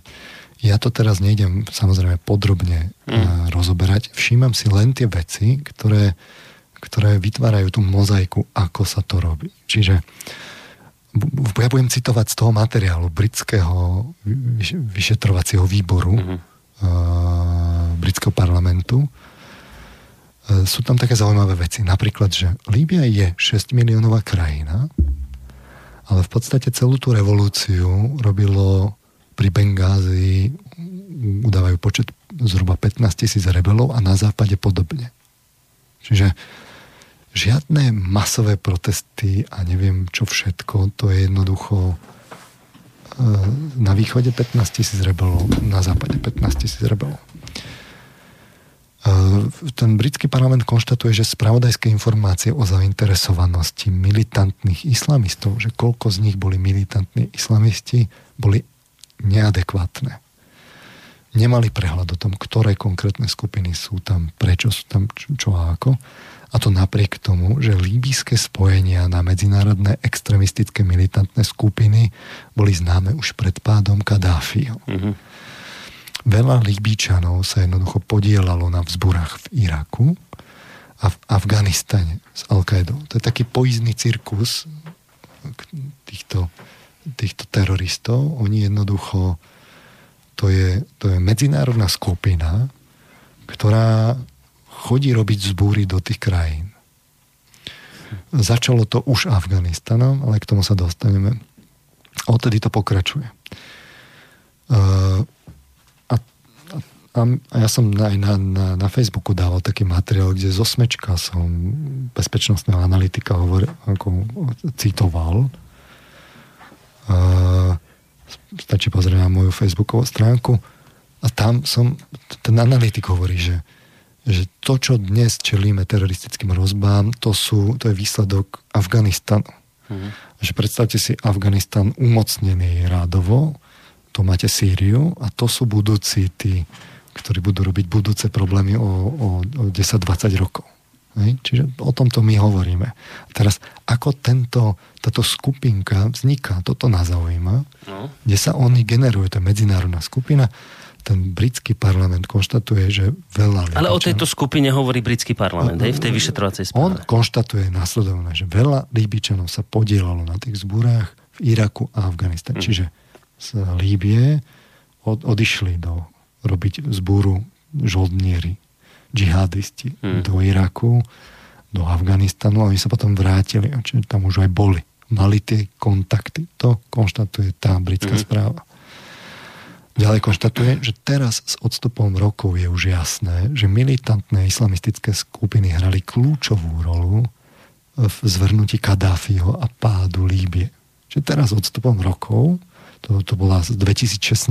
správa zo septembra, no teraz to už je jasné, že, že oni to vlastne podcenili, že tú revolúciu robili militanti a džihadisti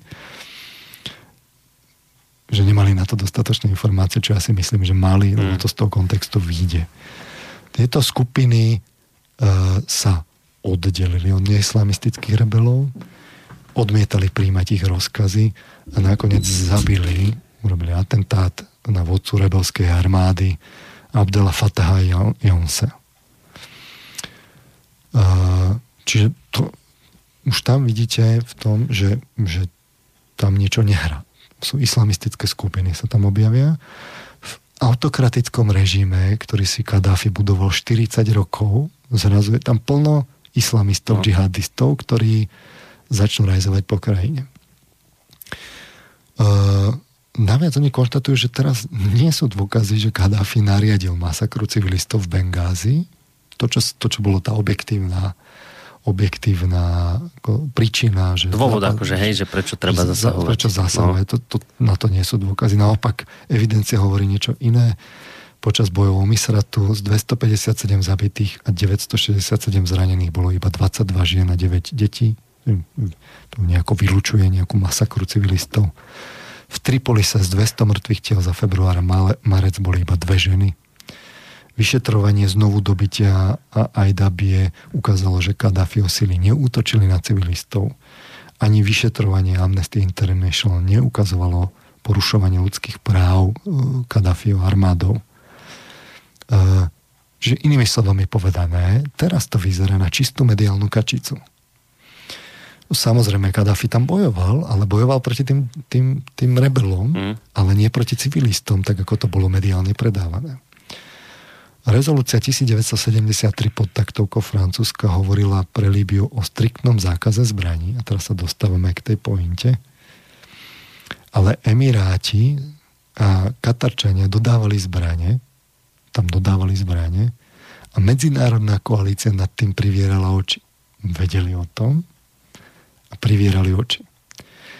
Briti konštatujú slov, slovami Lorda Richardsa, že Emiráti a Katarčania hrali kľúčovú rolu v úspechu pozemných operácií. Nachýlenie rovnováhy zo vzduchu, o to sa postarali teda Francúzi, Briti a Američania tam chvíľku, ako používal letectvo. Áno, áno, ale letectvo vám tú vojnu nevyhrá. Ono vie, keď máte vyrovnané armády, tak vie byť ako tým, tým jazyčkom na váh, ale vy musíte urobiť pozemnú akciu. A tam samozrejme západniari nemohli. Napriek tomu, že e, Francúzi tam zhadzovali zbranie tým rebelom. Hmm. Potom neskôr priznali. To konštatuje aj tá správa. Čiže toto si citujeme tú správu. E, a v konečnom dôsledku e, to, tu, tá, tá kľúčová vec, prečo teda tí rebeli vyhrali, bolo, že z vrchu kryli, z vrchu kryli teda to, tou bezletovou zónou e, západniari, zrejme tam ako bezletovú zónu, pričom dobre vedeli podľa tej správy, že bezletové zóny nefungovali napríklad dobre v Bosne, ale aj inde. Mm. A špekulovali, že ako by to mohli, lebo oni potrebujú práve tie, tie pozemné sily ako zbombardovať a nie, že bezletovú zónu, lebo tým sa to tá kľúčová výhoda nie, nie, neukáže. A dokonca to bolo vidno, že tam boli zo začiatku tie, uh, tie akcie pozemné a aj keď bola tá bezletová zóna, tak ten Kadafi vlastne za normálnych okolností rebeli nemajú šancu. To sa ukázalo aj na Ukrajine, to sa mm. ukázalo inde. Proti regulárnej armáde nemajú rebeli šancu. Aj v Sýrii sa to ukázalo vždy, keď začali niečo, tak tá armáda ich zatlačila. V Turecku. V Turecku. V, v, v, na Ukrajine, aby sme boli objektívni, to bolo tak, že boli tam v tom Donecku vlastne rebeli, aby sme povedali dnes, keby boli akože prozápadní, ale oni sú e, separatisti, lebo sú proruskí. No a tí Ukrajinci ich jednoducho po istom čase nedlhom zatlačili až do miest a boli zreli na úterák. Hej? A až potom prišiel zázračný ten, mm. kde, kde evidentne zasiahli pre zmenu Rusy. No ale tuto ako to tiež tak bolo v Líbii, takže uh, britský výbor potom konštatuje, že, že teda, že západníri, a to je hlavne teda aliancia fr- vedená Francúzskom a Briti hrali v tom druhé úsle, ale pritakali a Američania ako sa, sa pridali, že, že teda nezriadili no-fly zónu, ale no-drive zónu. Čiže všetko, čo sa šustlo armádne na zemi, to jednoducho zničili. A to napriek tomu, že hneď po prvých tých letoch francúzských lietadiel sa oni hneď za 24 hodín Kadafi stiahol 40 km od Bengázy. Čiže už toho bolo vidno, že to celé tam smrdí zrovna tak v Líbii. Čím aj ten západ, aj tí Katarčania, všetci, celá tá skupinka ďaleko prekročila mandát OSN o bezletovej zóne, jednoducho zbombardovali všetko. Oni de facto tým rebelom kliesnili cestu. Mm-hmm. Katar dodal protitankové strely, hádajte, od, od Francúzska. Ale pozor, britská správa konštatuje, že Katarčania dodávali nie všetkým rovnako tie zbranie. Katarčania dodávali svojim preferovaným militantom, nie všetkým. No a to sú to tí preferovaní, kto boli? No tí, čo mali väzby na moslimské bratstvo. Hm. To je džihadistickú organizáciu, teroristickú podľa e, medzinárodného zoznamu. E, dokonca dnes stále to embargo trvá a Emiráti dodávali dodávky zbraní ešte v roku 2016. My sa stále tvárime, že nič nevidíme.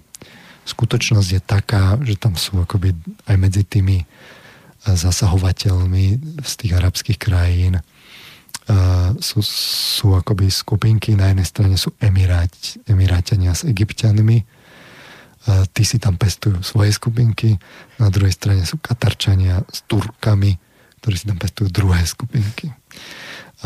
Rozdiel je len v afilácii k moslimskému bratstvu. Čiže keď sa teraz pýtame,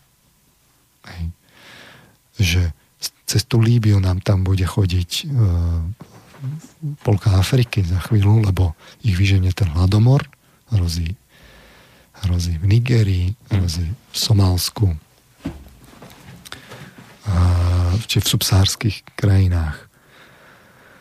A oni pôjdu cez tú Líbiu, tak, e, tak tá Líbia bola nakoniec rozvrátená podľa teda správy toho britského parlamentu. Nakoniec nie sú dôkazy.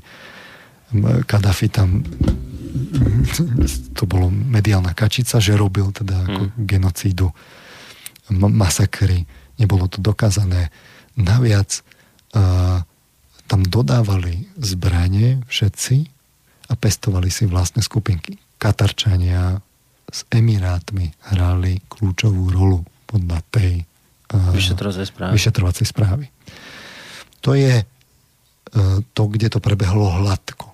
To je, to bola ukážková akcia, kde čo? No sa stretli tie záujmy všetkých,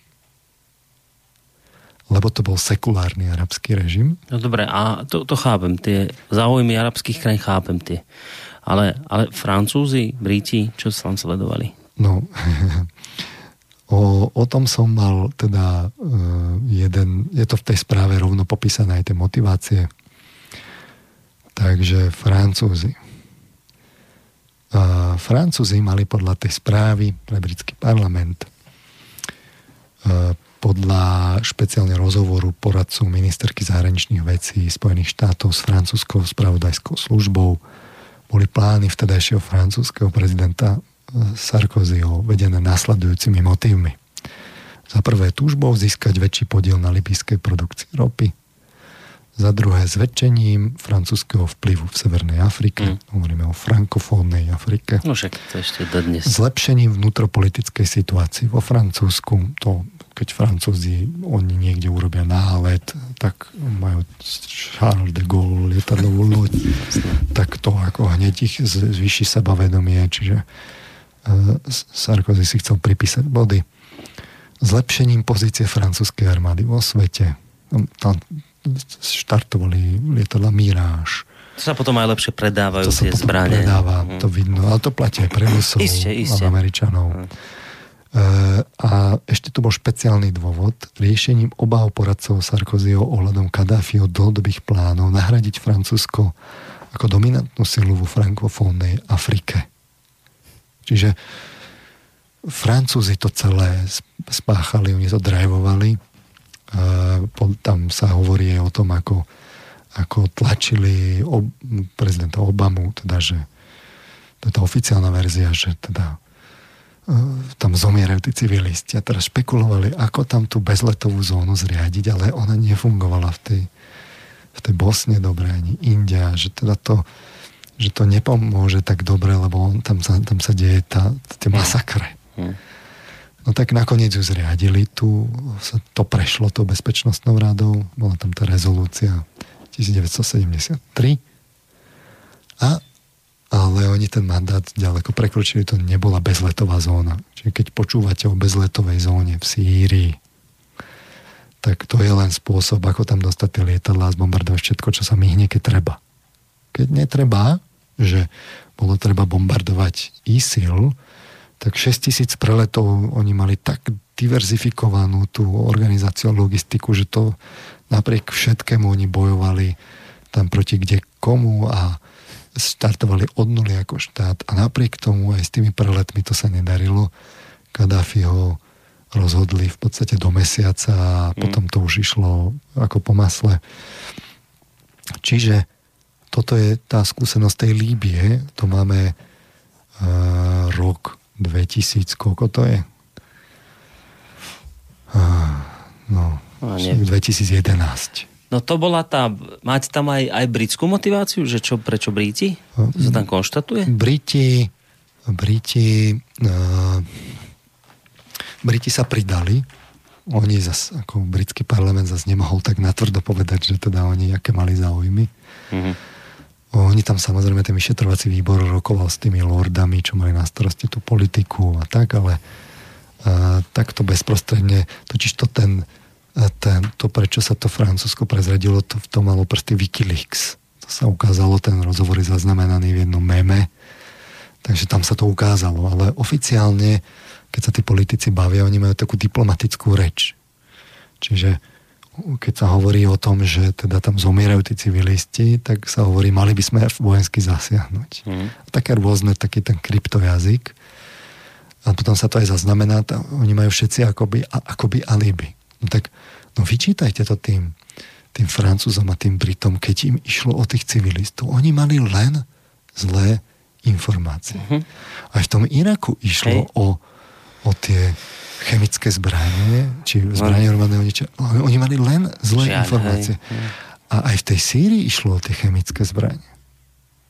Ktoré mimochodom sa medzičasom ukázalo, že tam tie rakety, čo tam leteli, nemohli doletieť, lebo nemali taký dolet a neviem čo všetko. A nakoniec ich aj tí Rusie, tak, ale oni to majú, majú, oni vždy majú len zlé informácie. Hm. A to, že sú tam militanti, to sa nakoniec ukáže, oni, oni to len nevedeli, že tam sú. Oni to nevedeli. V Afganistane nevedeli to. V, v, v Angole nevedeli to. V Iraku oni to nevedeli. Uh, v Líbii nevedia to v Sýrii. Oni to len, oni to len vždy záhadne nevedia. Hm. Koľko tých opakovaní potrebujete na to, aby ste vedeli, že ten človek buď vám klame, alebo je totálny hlupák. No nie, oni to vedia. Vždy to vedia. Pokračujeme ďalej. Čiže vrajte, že Líbia to bola taká hladká operácia. To bola hladká čo, operácia, čo? tam už to je beztrestné, už sa to môže povedať, lebo už ten Kadáfi sa nevráti, už je to fixnuté. Tie, tá, tá libyská ropa, tá je hádajme, ako sa teraz ako podelila, čo sa s ňou stalo. Mimochodom sa ukázalo podľa toho jedného Wikileaks mema, že tam bolo v hre aj to líbyské zlato, že teda Gaddafi chcel nahradiť v tej frankofónnej Afrike uh, vlastne švajčiarsky frank ako výmenu menu. To, to libyské zlato mňa som nenašiel, že, že čo sa s ním stalo. Mm. Len tak niekde akože k hraniciam prišlo ale veľmi by ma zaujímalo, kde tých 146 tón zlata teraz je. Ale to sú také pikošky, to dajme bokom. To nás teraz v princípe nezaujíma. To, čo nás zaujíma je, že medzičasom sa ale teda e, tá, tá koalícia tých, tých spoločných záujmov trochu rozhádala. Teda tí Turci, tam sa niečo udialo, niečo také zaujímavé. A teraz sa rozhádali aj tí Katarčania E, so zbytkom. No. zbytkom. E, takže bol rozhovor e, bývalého katarského premiéra Altanio, ktorý bol teda katarským premiérom a ministrom zahraničia až do roku 2013. A 12. júna sa zúčastnil rozhovoru s americkým novinárom Charlie Rawson, aby spolu teda diskutovali o tej prebiehajúcej kríze teraz ktorá, ten Katar, no tam uvalili v podstate na ňo izoláciu tie, tie okolité krajiny. A, ako ten moderátor teda hovorí, že teda, sú, teda padajú toho obvinenia, že Katar podporuje moslimské bratstvo. padajú obvinenia, v tej správe to tam bolo rovno. A teda Hamas a Irán. No to by ste si mal pozrieť tú, tú, tú tú, tú neverbálnu komunikáciu toho katarského premiéra, ten sa tam hneď hovorí, že, že a kto teda akože bojuje proti Iránu a izoluje ho a my nie. Stra, strašne sa chce vyviniť, ale mm. to nás až tak veľmi netrápi. Skôr nás zaujíma teda to obvinenie, že, že teda aj v tej Sýrii ten, ten, ten Hamas a Irán, lebo to tam v podstate kľúčová zložka, tak ako viete, že tak ako v tej Líbii nebolo možné to rozhodnutým letectvom, ani v tej Sýrii to nebolo možné rozhodnutým letectvom a to tí Rusy tam len akoby urobili tú mm-hmm. bezletovú zónu a v podstate z vrchu to bombardujú, čo sa myhne, ale tú, tú, tú kľúčovú vec musí aj tak urobiť tá pozemná armáda. Hej, hej. No tak uh, obvinenia teda z Hamasu a Iránu, lebo teda ten Katar má tie zásoby toho plynu a tie podmorské tam je tak ako zdieľa to s tým Iránom. Je tam aj nejaká šítska uh, enkláva, ak sa nemýlim. Skrátka ten Katar je v istom zmysle nutený tak trochu hrať takú dvojitú hru. No tak samozrejme, ale to nemôže pripustiť. No a hovorí teda, že sa bráni teda, že v Sýrii urobili všetci chyby vrátane vašej krajiny, keď sa tam začala vojna alebo revolúcia. To hovorí tomu americkému teda moderátorovi.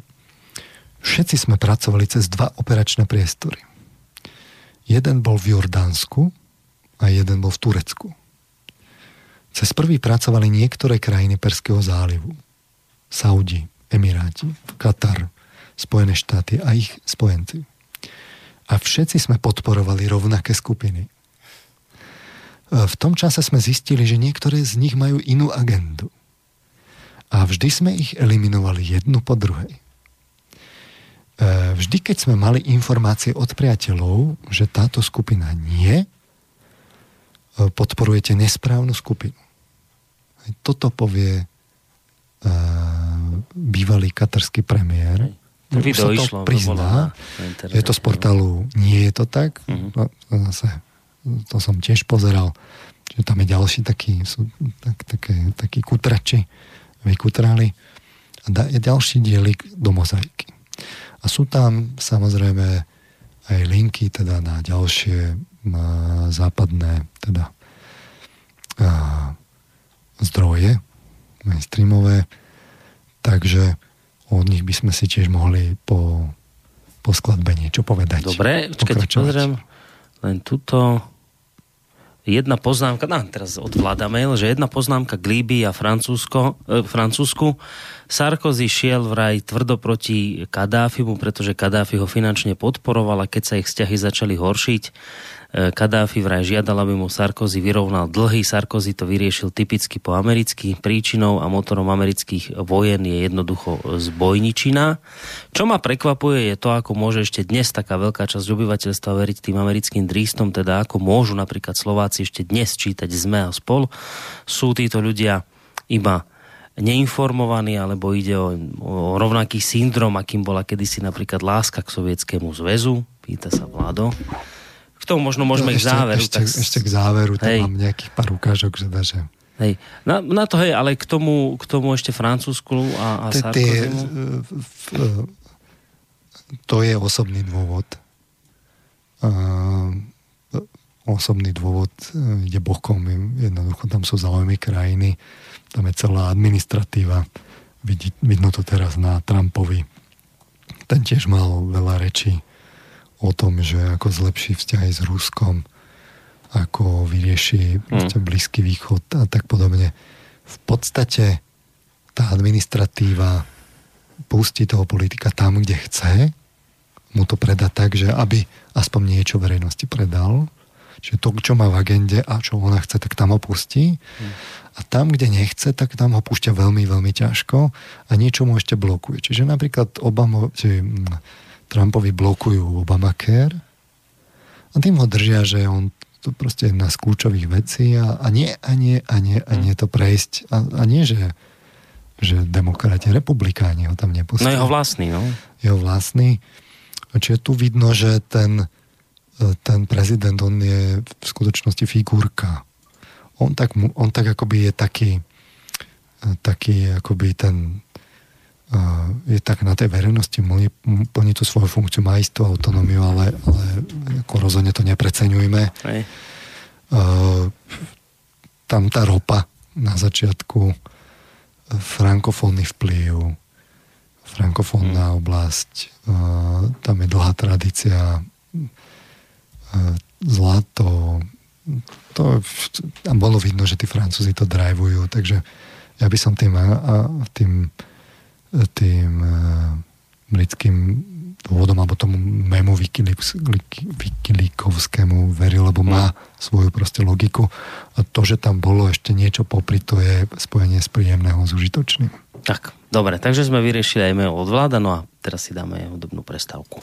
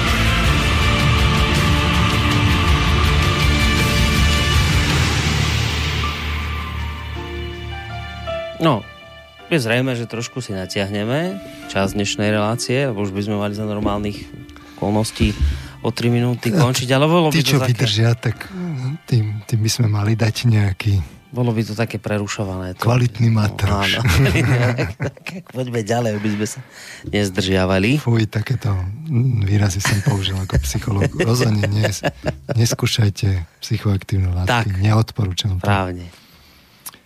Ak nechcete riskovať schizofreniu. Čiže teraz ste vo svojom odbere. Teraz, teraz to sa by sa potešili kritici. Áno, toto treba riešiť. Ale nie tuto kafrať do našej geopolitiky. Tomu my rozumieme. To... Takže e, teraz kľúčová otázka je, že oni e, jednak teda britský parlament skonštatuje, že teda Katarčania Emiráti nabehnú teda do, nabehnú do, do tej Líbie, podporujú si tam svoje skupinky dlhodobo a dodajú tam zbranie, lejú tam peniaze. To isté urobia v Sýrii. Rovno bývalý premiér to skonštatuje, ktorý bol v tom čase premiér rovno verejne e, v televíznej relácii. Takže to sú neočkriepiteľné fakty. Teraz si položme tú otázku, že no a to akože to tí naši politici západní, tých, tých západných štruktúrach demokratických, ktorý, ktorým ide o tú demokraciu, tak a to oni nevedeli. To sú takí hlúpi, alebo neinformovaní, alebo oni sú fakt takí, neschopní a neinformovaní, alebo sú takí pokryci a vedeli to. No tak si prečítajme uh, niečo zo západnej tlače, z mainstreamovej.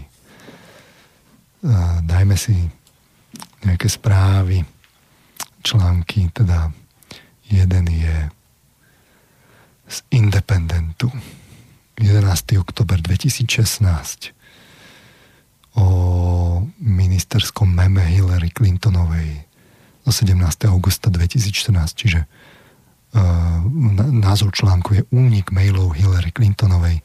Wikileaks dokumenty ukazujú, že demokratická kandidátka si, cituje, citujúc, si myslí, že Saudská Arábia a Katar financujú ISIS.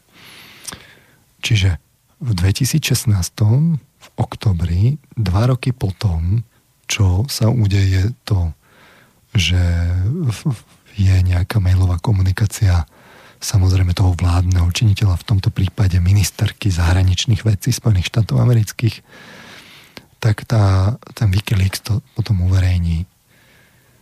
A tam sa píše teda, že tento článok cituje teda tú Hillary Clintonovú údajne, teda pokým sa táto vojenská a polovojenská operácia posúva vpred, potrebujeme použiť naše diplomatické a ďalšie tradičné spravodajské prostriedky, aby vyvinuli tlak na vlády Kataru a Saudskej Arábie, ktoré poskytujú tajnú finančnú a logistickú podporu pre ISIS a ďalšie radikálne sunnické skupiny v regióne. Pani Clintonová údajne napísala. A ďalej ju cituje. Toto úsilie bude zvyšené posilneným záväzkom v kurdskej regionálnej vláde. Katar a Saudi budú tlačení do polohy balancovania politiky medzi ich prebiehajúcou súťažou ovládnuť sunnický svet a následkami vážneho tlaku Spojených štátov. Mm. Čiže vidíte, že Američania využijú ten, ten, ten, ten, tú ten národný záujem hej, tých, hej. Tých, tých Saudov a Katarčanov o to, o ten boj mať vplyv v tom arabskom hej, svete. Vodne zmoderujú. No? Oni to tak vodne zmoderujú. Hej. A čo? Nechajú ich tam dodať tie, tie zbraňové dodávky. A akože nevidia, akože nevidia, že teda to sú ale tie pod ich vplyvom, tie ktoré? No tie, tie islamistické.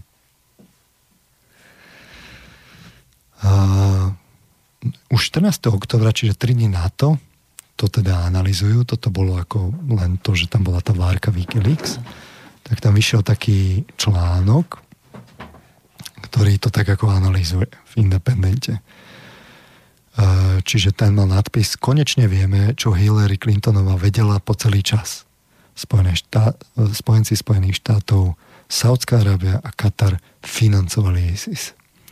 V Perexe je napísané, je bizarný rozpor medzi tým, čo Obamová administratíva, administratíva vedela o džiháde a čo hovorila verejne. A tu vidíte, že, že v pozadí sa niečo kutí, tam niečo vedia, ale verejne pre verejnosť to sa mediálne predáva. To tak ako to sa nepovie. Tam ide o mediálnu rozprávku. Demokratickú.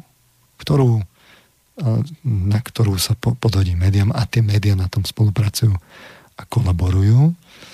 Tie mainstreamové, tie mienkotvorné, tie, tie solidné. A teraz, co to tam rozoberá? V článku sa teda najskôr uvedie to, o tom meme, kde sa teda vychádzalo citujúc zo západných spravodajských informácií a amerických spravodajských informácií a zdrojov v regióne a potom prečítam citáciu z článku toho podstatného. Toto bolo evidentne získané z vysokých radov americkej vlády, čiže nemusela to byť Hillary Clintonová, ale proste zdroje teda tvrdia, že to bolo z vysokých radov americkej vlády, ale nikdy sa oficiálne nepriznalo, teda v otvorene, pretože sa usúdilo, že antagonizovanie Saudskej Arábie monarchii v Perskom zálive, Turecka a Pakistanu by fatálne podkopalo moc Spojených štátov na Blízkom východe a v Južnej Ázii. Uh, hej, čiže tam vidíte, že prečo to tí politici nepovedia? No lebo by to ohrozilo čo? No tie národný záujem. Národné no. záujmy. No. A tie sú aké eticky? No to, to si ukážeme. A teraz článok ďalej pokračuje. Počas mimoriadne dlhého obdobia po 11. septembri Spojené štáty odmietli čeliť týmto tradičným sunnickým spojencom a tým zabezpečili, že vojna proti terorizmu rozhodne zlyhá. O 15 rokov neskôr, neskôr je Al-Qaeda vo svojich rôznych podobách oveľa silnejšia, ako bola kedysi, pretože tieňoví štátni sponzory, bez ktorých by nemohla prežiť, dostali voľný priechod – nie je to tak, že Hillary Clintonová ako ministerka zahraničných vecí a establishment americkej zahraničnej politiky vo všeobecnosti nevedeli, čo sa deje. Prostredníctvom Wikileaks skôr vydaná káblová komunikácia ministerky ministerstva zahraničných vecí pod jej menom v decembri 2009 uvádza, že Saudská Arábia, cituje, Saudská Arábia zostáva kritickou základňou finančnej podpory pre Al-Qaidu, Taliban, Laškar et Taliba v Pakistane. Napriek tomu sa Saudi ako komplicovia týchto hnutí nikdy nestali ústrednou politickou otázkou v USA. Prečo nie? Toto je kľúčová otázka. Že prečo nikdy tí Saudi, to je ako bolo za, začarované, že po páde tých dvojčiek všetky smerovali teda tie, tie linky. Máme tam ten, Joe, ten Michael múrov dokument. O Máme otajnenú správu už dnes, v ktorej sa v ktorej otajnenej správe sa explicitne uvádza, že Saudi boli zapojení do, do, do, toho, do toho teda lietadla, ktoré narazilo, že to organizovali, tak to je tá otázka, to, tiež si to pýtam, že prečo to sa nedá? Tí Saudi, že no? po tých dvojičkách všetky lety mali zakázané lietať. To, to ten Michael Moore tam hovorí len dve mali povolené odlet zo Spojených štátov amerických. Saudská kráľovská rodina, to princa, proste Saudovia hmm. odleteli. A teraz on tam si kladie také jednoduché otázky, že, že ale už tedy boli jasné, že odkiaľ pochádzajú? No, no zo Saudskej Arábie. Už tam ten pas, hmm. čo prežil ten, ten, ten, ten náraz čarovný do toho lietadla, teda lietadla do tej budovy a ten pas prežil. Hneď sa tam našiel. Mm-hmm. Ukazoval, tak už vtedy vedeli, že tam je podozrenie, na, na, že to smeruje do Saudskej Arábie. Tak čo urobíte? Si kladie ten otázku. No tak prvé, čo, čo teda, že si vypočujete tých Saudov, že teda vo vašej krajine tu sú nejakí teroristi. Tak, nie. Mm-hmm. Oni mohli nastúpiť na lietadla, jediné dve lietadla, odleteli späť do krajiny, dovidenia kampaň Hillary bola financovaná zo saudských peňazí. akože to nie je zasahovanie do, do americkej prezidentskej kampane, keď je tam priame sponzorstvo nejaké takéto krajiny na prezidentskú ka- kandidátku. Iné, to vy sa zle pýtate, lebo táto otázka je bezpredmetná. My sa pýtame, kto túto informáciu vyťahol. To je dôležitejšie. Rozumiete, že toto my musíme zistiť, či tam boli tí Rusi za tým. No. No, a teraz článok pokračuje, pokračujeme, ešte, ešte sa dostaneme teda k tým saudským peniazom v tej politike. Odpovedou je, že USA si nemysleli, že je v ich záujme, aby odstrili svojho tradičného sunnického spojenca. Naopak stratili veľké množstvo zdrojov, aby sa uistili, že sa to nestane. Vyzdvihovali novinárov, akademických pracovníkov a politikov, ktorí boli ochotní dať saudským pozíciám otvorenú alebo skrytú podporu.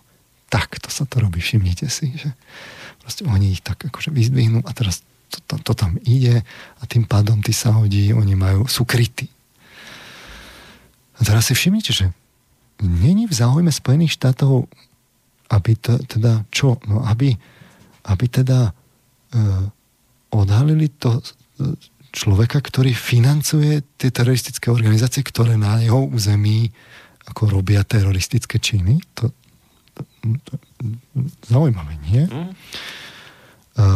pokračujeme. Skutočné názory vysokých predstaviteľov Bielov dome a ministerstva zahraničia boli len zriedkavo viditeľné. A dokonca aj keď ich úprimno, e, úprimnosť priniesli správy, to, čo povedali, bolo rýchlo zabudnuté. Toto je to, čo tá alternatíva celý čas hovorí, že tam sa niečo objaví a na to sa nenadvieže, to sa, na to sa rýchlo zabudne. Není z toho aféra. Pokračujeme. Začiatkom tohto roku napríklad Jeffrey Goldberg v v Atlantiku napísal článok založený na mnohých rozhovoroch s Barackom Obamom, v ktorých Obama, citujúc, spochybňoval často tvrdo úlohu, ktorú americkí sunnickí arabskí spojenci zohrávajú pri podnecovaní proti amerického terorizmu. Je zjavne podráždený, že ho ortodoxia zahraničnej politiky núti, aby zaobchádzal so Saudskou Arábiou ako so spojencom. Čiže americký prezident je, nutený nejakou ortodoxiou zahraničnej politiky. To,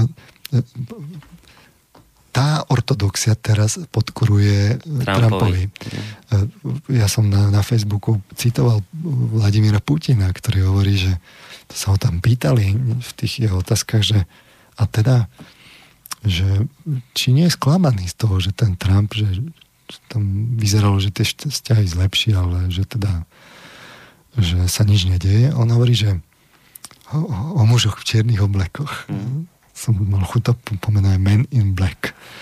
Že, že teda prídu tí páni s kufrikmi, ešte tam popísajú, že majú také čierne sáka ako ja, len majú modré kravaty a nie mm. červené ako ja. Mm. naopak, teraz si to už nepamätám.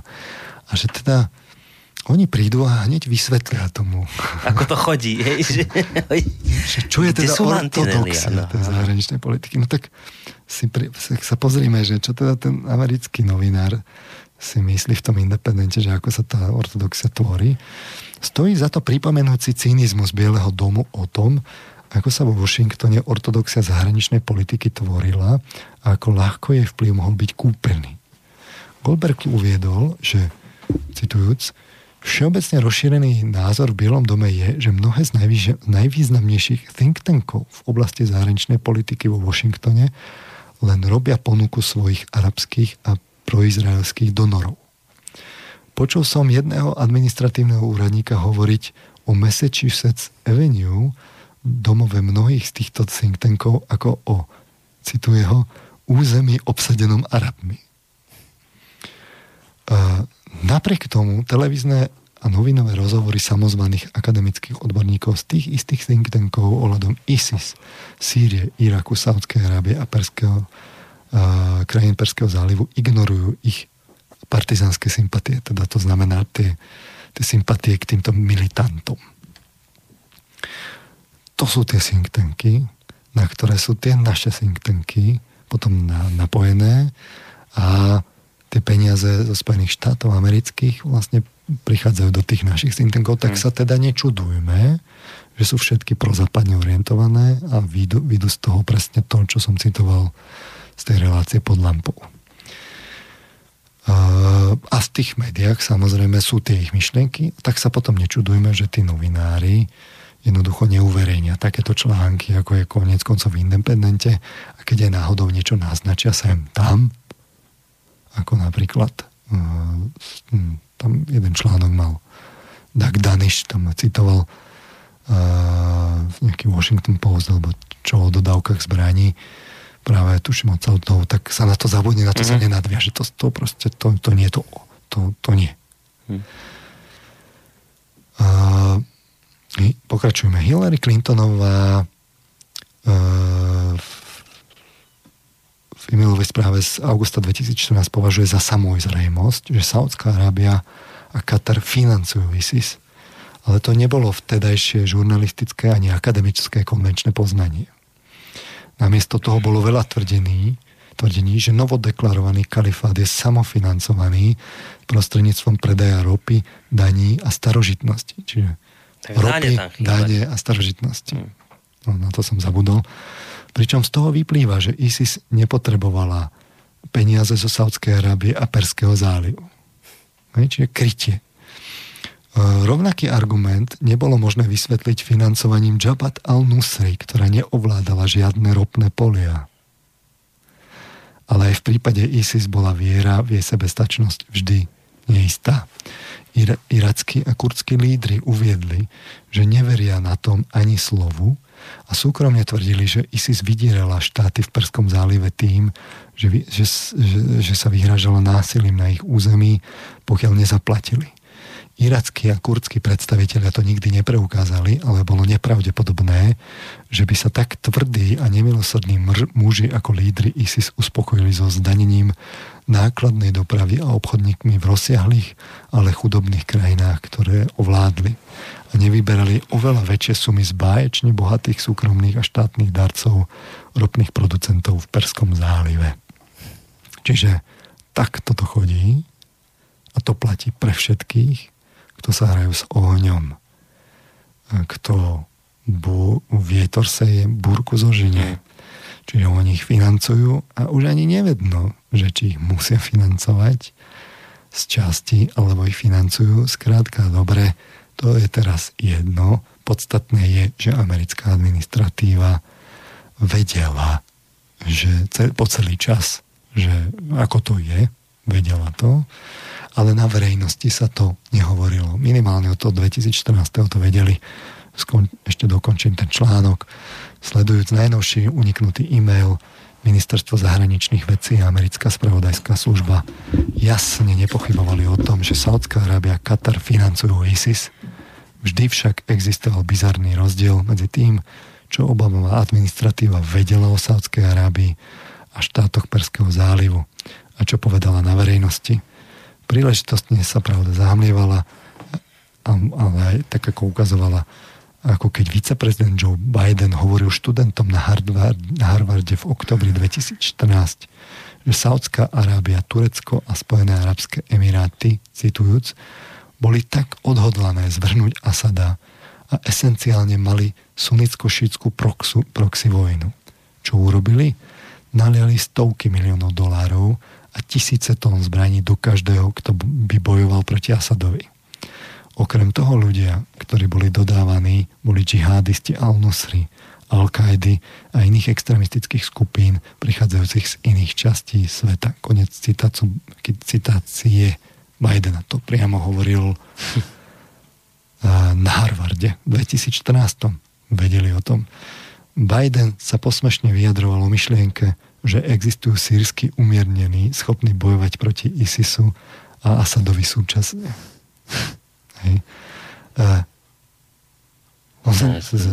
a čo nám tu ako tie rozprávky demokratické dávali? Čo, čo nám dávali? Toto je článok z, Depend, z Independentu. Sem tam sa niečo šustne aj tam. Investigatívna tvorba. Akurát, že sa to rýchle zabudne. Zájde to. No. A tá kľúčová otázka teda je, že do, dobre, vedeli o tom, či vedeli o tom uh, tí západniari. Samozrejme, že o tom vedeli. To, to, to, to si nevšimnete. že tam idú proste stovky miliónov dolárov a tisíce tón zbraní. To si nevšimnete. My sme si to, my inzitní analytici, uh, komentátori, sme si presne tieto otázky kládli, že odkiaľ majú tie peniaze. Hmm. A ako tam prichádzajú tie zbranie? Ešte si pamätám, ako som to pred tými dvoma rokmi hovoril, že a to nemožno vysledovať v súčasných systémoch, ako tam tie peniaze prichádzajú, e, čo ich tam nosia ako v bankovkách cash a však potrebujú obchodovať. A, a teda tú ropu predávajú ako cashovo celé a tie, tie, tie to, a, a tie zbranie hlavne, ako sa tam dostanú, to nevidno na tých ako družicových online záberoch už dneska. Jasné, že to vedeli, to, to, to, tá pravda je ešte horšia. A teraz si ho citujeme pre zmenu. Článok z New York Timesu, e, čiže konšpiračného média západného z, 2003, z 23. januára 2016. Musím si to nalistovať. Takže New York Times. A ten článok prečítam rovno celý. Uh-huh. Dajte. Keď prezident Obama tajne autorizoval CIA, aby začalo ozbrojovať povstalcov v Sýrii v roku 2013, špionážna agentúra vedela, že bude mať obchodného partnera, ktorý pomôže zaplatiť za skrytú operáciu. Ešte, pardon, som nepovedal o článku, nadpis. Spojené štáty sa silne opierajú o saudské peniaze na podporu sírskych rebelov. To je nadpis článku. New York Times. Bol to rovnaký partner, o ktorého sa CIA opierala desiatky rokov pri peniazoch a diskretnosti v ďalekých konfliktoch. Kráľovstvo Saudskej Arábie. Odvtedy si CIA a jej saudský partner zachovali nezvyčajnú dohodu pre misiu tréningu povstalcov, ktorú Američania nazvali Timber Sekimor. Podľa dohody súčasní a bývalí predstavitelia administratívy povedali, že Saudi prispievajú oboma aj zbraňami, aj veľkými sumami peňazí.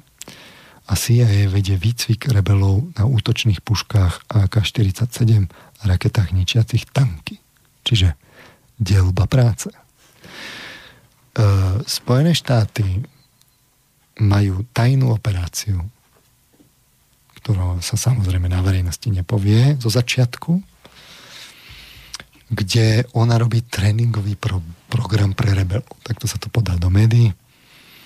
A oni sú čistí, lebo tie zbranie tam dodá e, tú, tú, akože tú hlavnú špinavú robotu, tam dodá ten, tí, to dajú tam tí Saudi, Saudi no. Katarčania mm. a, a, a tak ďalej. A ešte to aj zaplatia, čiže tam dajú peniaze a dajú tam zbranie. Oni robia len tréningový program. Na útočných puška, puškách AK-47, že to vám proti regulárnej armáde nestačí, čiže potrebujete protitankové zbráne, protilietadlové zbráne, potrebujete odstaviť letectvo a aj tak je to náročné. Lebo bežných ľudí to nevycvičíte len tak. Tam jednoducho musí prísť jednak máte taký vy máte pohyzný cirkus, kde vám chodia takéto jednotky, ktoré chodia školiť. Na to máte CIA. Tí už odškolili vo svete, už majú odškolené. A potom máte, potom máte uh, vlastne tých medzinárodných džihadistov, ktorí chodia sa zúčastňujú, ako tí z Líbie do Iraku a do Afganistanu. A oni potom chodia tam kde žoldnieri. To, žoldnieri. Hej. Hm? toto je mimochodom to, čo, ten, čo tí Rusi hovoria, že toto je nebezpečné, že je tu otázka, kto tu koho vlastne zneužíva, že čo si myslíte, že oni sú hlúpi? Hovoril Putin, áno, aby sa nezahrávali s týmto, ne. lebo že im vlastne prejdú nakoniec cez rozum. No lebo kto nakoniec ten oheň, ktorý sa z toho Afganistanu roky šíri, si odnesie? No, my si ho odnesieme. My v Európe tých teroristických útokoch. My to tu už máme. Na toto máme cvičených džihadistov, ktorí, a tomu sa dostanem ešte teda, že ako nás opiali rožkom zase v mainstreame, ako, ako servitkových tých džihadistov, sme ich nazvali vtedy pred dvoma rokmi. Takže uh, podpora sírskych rebelov je len poslednou kapitolou 10 ročia trvajúceho vzťahu medzi špionážnymi službami v Saudskej Arábii a Spojenými štátmi, alianciou, alianciou ktorá prežila škandál proti, uh, pri Iráne, teda proti Iránu, podporu mujahedínov proti Sovietom v Afganistane a proxy boje v Afrike. Niekedy podobne ako v Sýrii spolupracovali obe krajiny spoločne. V iných Saudská Arábia jednoducho vypísala šeky, ktoré potvrdzujú americké tajné činnosti. Program spoločného ozbrojovania a výcviku, do ktorého ostatné štáty Blízkeho východu prispievajú, pokračuje ako americké vzťahy so Saudskou Arábiou a postavením kráľovstva v regióne v pohybe. Staré väzby lacnej ropy a geopolitiky, ktoré dlho zavezujú krajiny, zvezujú krajiny dohromady, sa uvoľnili spolu so znížením závislosti Ameriky od zahraničnej ropy uh-huh. a mhm. Obamová administratíva pomaly smeruje k diplomatickému zblíženiu s Iránom. Hej. Toto je veľmi poučné. Tieto, títo hegemóni, oni si vyberajú spojencov podľa svojich záujmov. A vy keď jednoducho prestanete slúžiť tým záujmom, no. tak uh, už tak nie ste spojenec a uh, preto sa aj hovorí, tak že Amerika nemá spojencov alebo priateľov, ona má len záujmy. Tak sa to presne zvykne. A napriek tomu aliancia pretrváva, udržuje sa na mori saudských peňazí a uznaní vzájomného záujmu. Popri rozsiahlých rezervách ropy v Saudskej Arábii a úlohe duchovných ukotvení sunnického moslimského sveta pomáha dlhý intelektuálny vzťah vysvetliť, prečo sa Spojené štáty zdráhali otvorene kritizovať Saudskú Arábiu za porušovanie ľudských práv, za obchádzanie so ženami a jej podporu extrémneho napätia islámu, vahábizmu, ktorá inšpirovala mnohé zo samotných teroristických skupín, s ktorými Spojené štáty bojujú. Obamová administratíva tento mesiac nesúhlasila, nesúhlasila s popravou disidenta šítskeho duchovného šejka Nimra al-Nimra, ktorý kritizoval kráľovskú rodinu. Čiže tam je to medzičasom nastalo to uvoľňovanie tých vzťahov aj keď Saudská Arábia verejne informovala o tom, ako pomáhajú ozbrojiť povstalecké skupiny v Sýrii, rozsah ich partnerstva so skrytou kampaňou CIA a ich priama finančná podpora neboli zverejnené. Podrobnosti boli poskladané dohromady v rozhovoroch s poltuctom súčasných a bývalých amerických úradníkov a zdrojov z niekoľkých krajín Perského zálivu. Najčastejšie hovorili s podmienkou udržania ich anonymity, pretože neboli oprávnení diskutovať o programe. Tu ide o život. Nie o, o, ide o život. Od okamihu, kedy CIA operácia začala, saudské, saudské peniaze ju podporovali. Citácia. Chápu, že nás musia mať a my si uvedomujeme, že ich musíme mať. Povedal Mike Rogers, bývalý republikánsky kongresmen z Michiganu, ktorý bol predsedom výboru pre spravodajskú službu, keď sa CIA operácia začala. Pán Rogers odmietol hovoriť o detailoch utajeného programu. Pamätám si, ako som hovoril o tom vzťahu Američanov a Saudskej Arábie, že to teda není vrelý vzťah, ale že tak toto je taký, taká pekná citácia, že chápu, že nás musia mať a my si uvedomujeme, že ich musíme mať. Mm americkí predstavitelia neoznámili sumu príspevku zo Saudskej Arábie.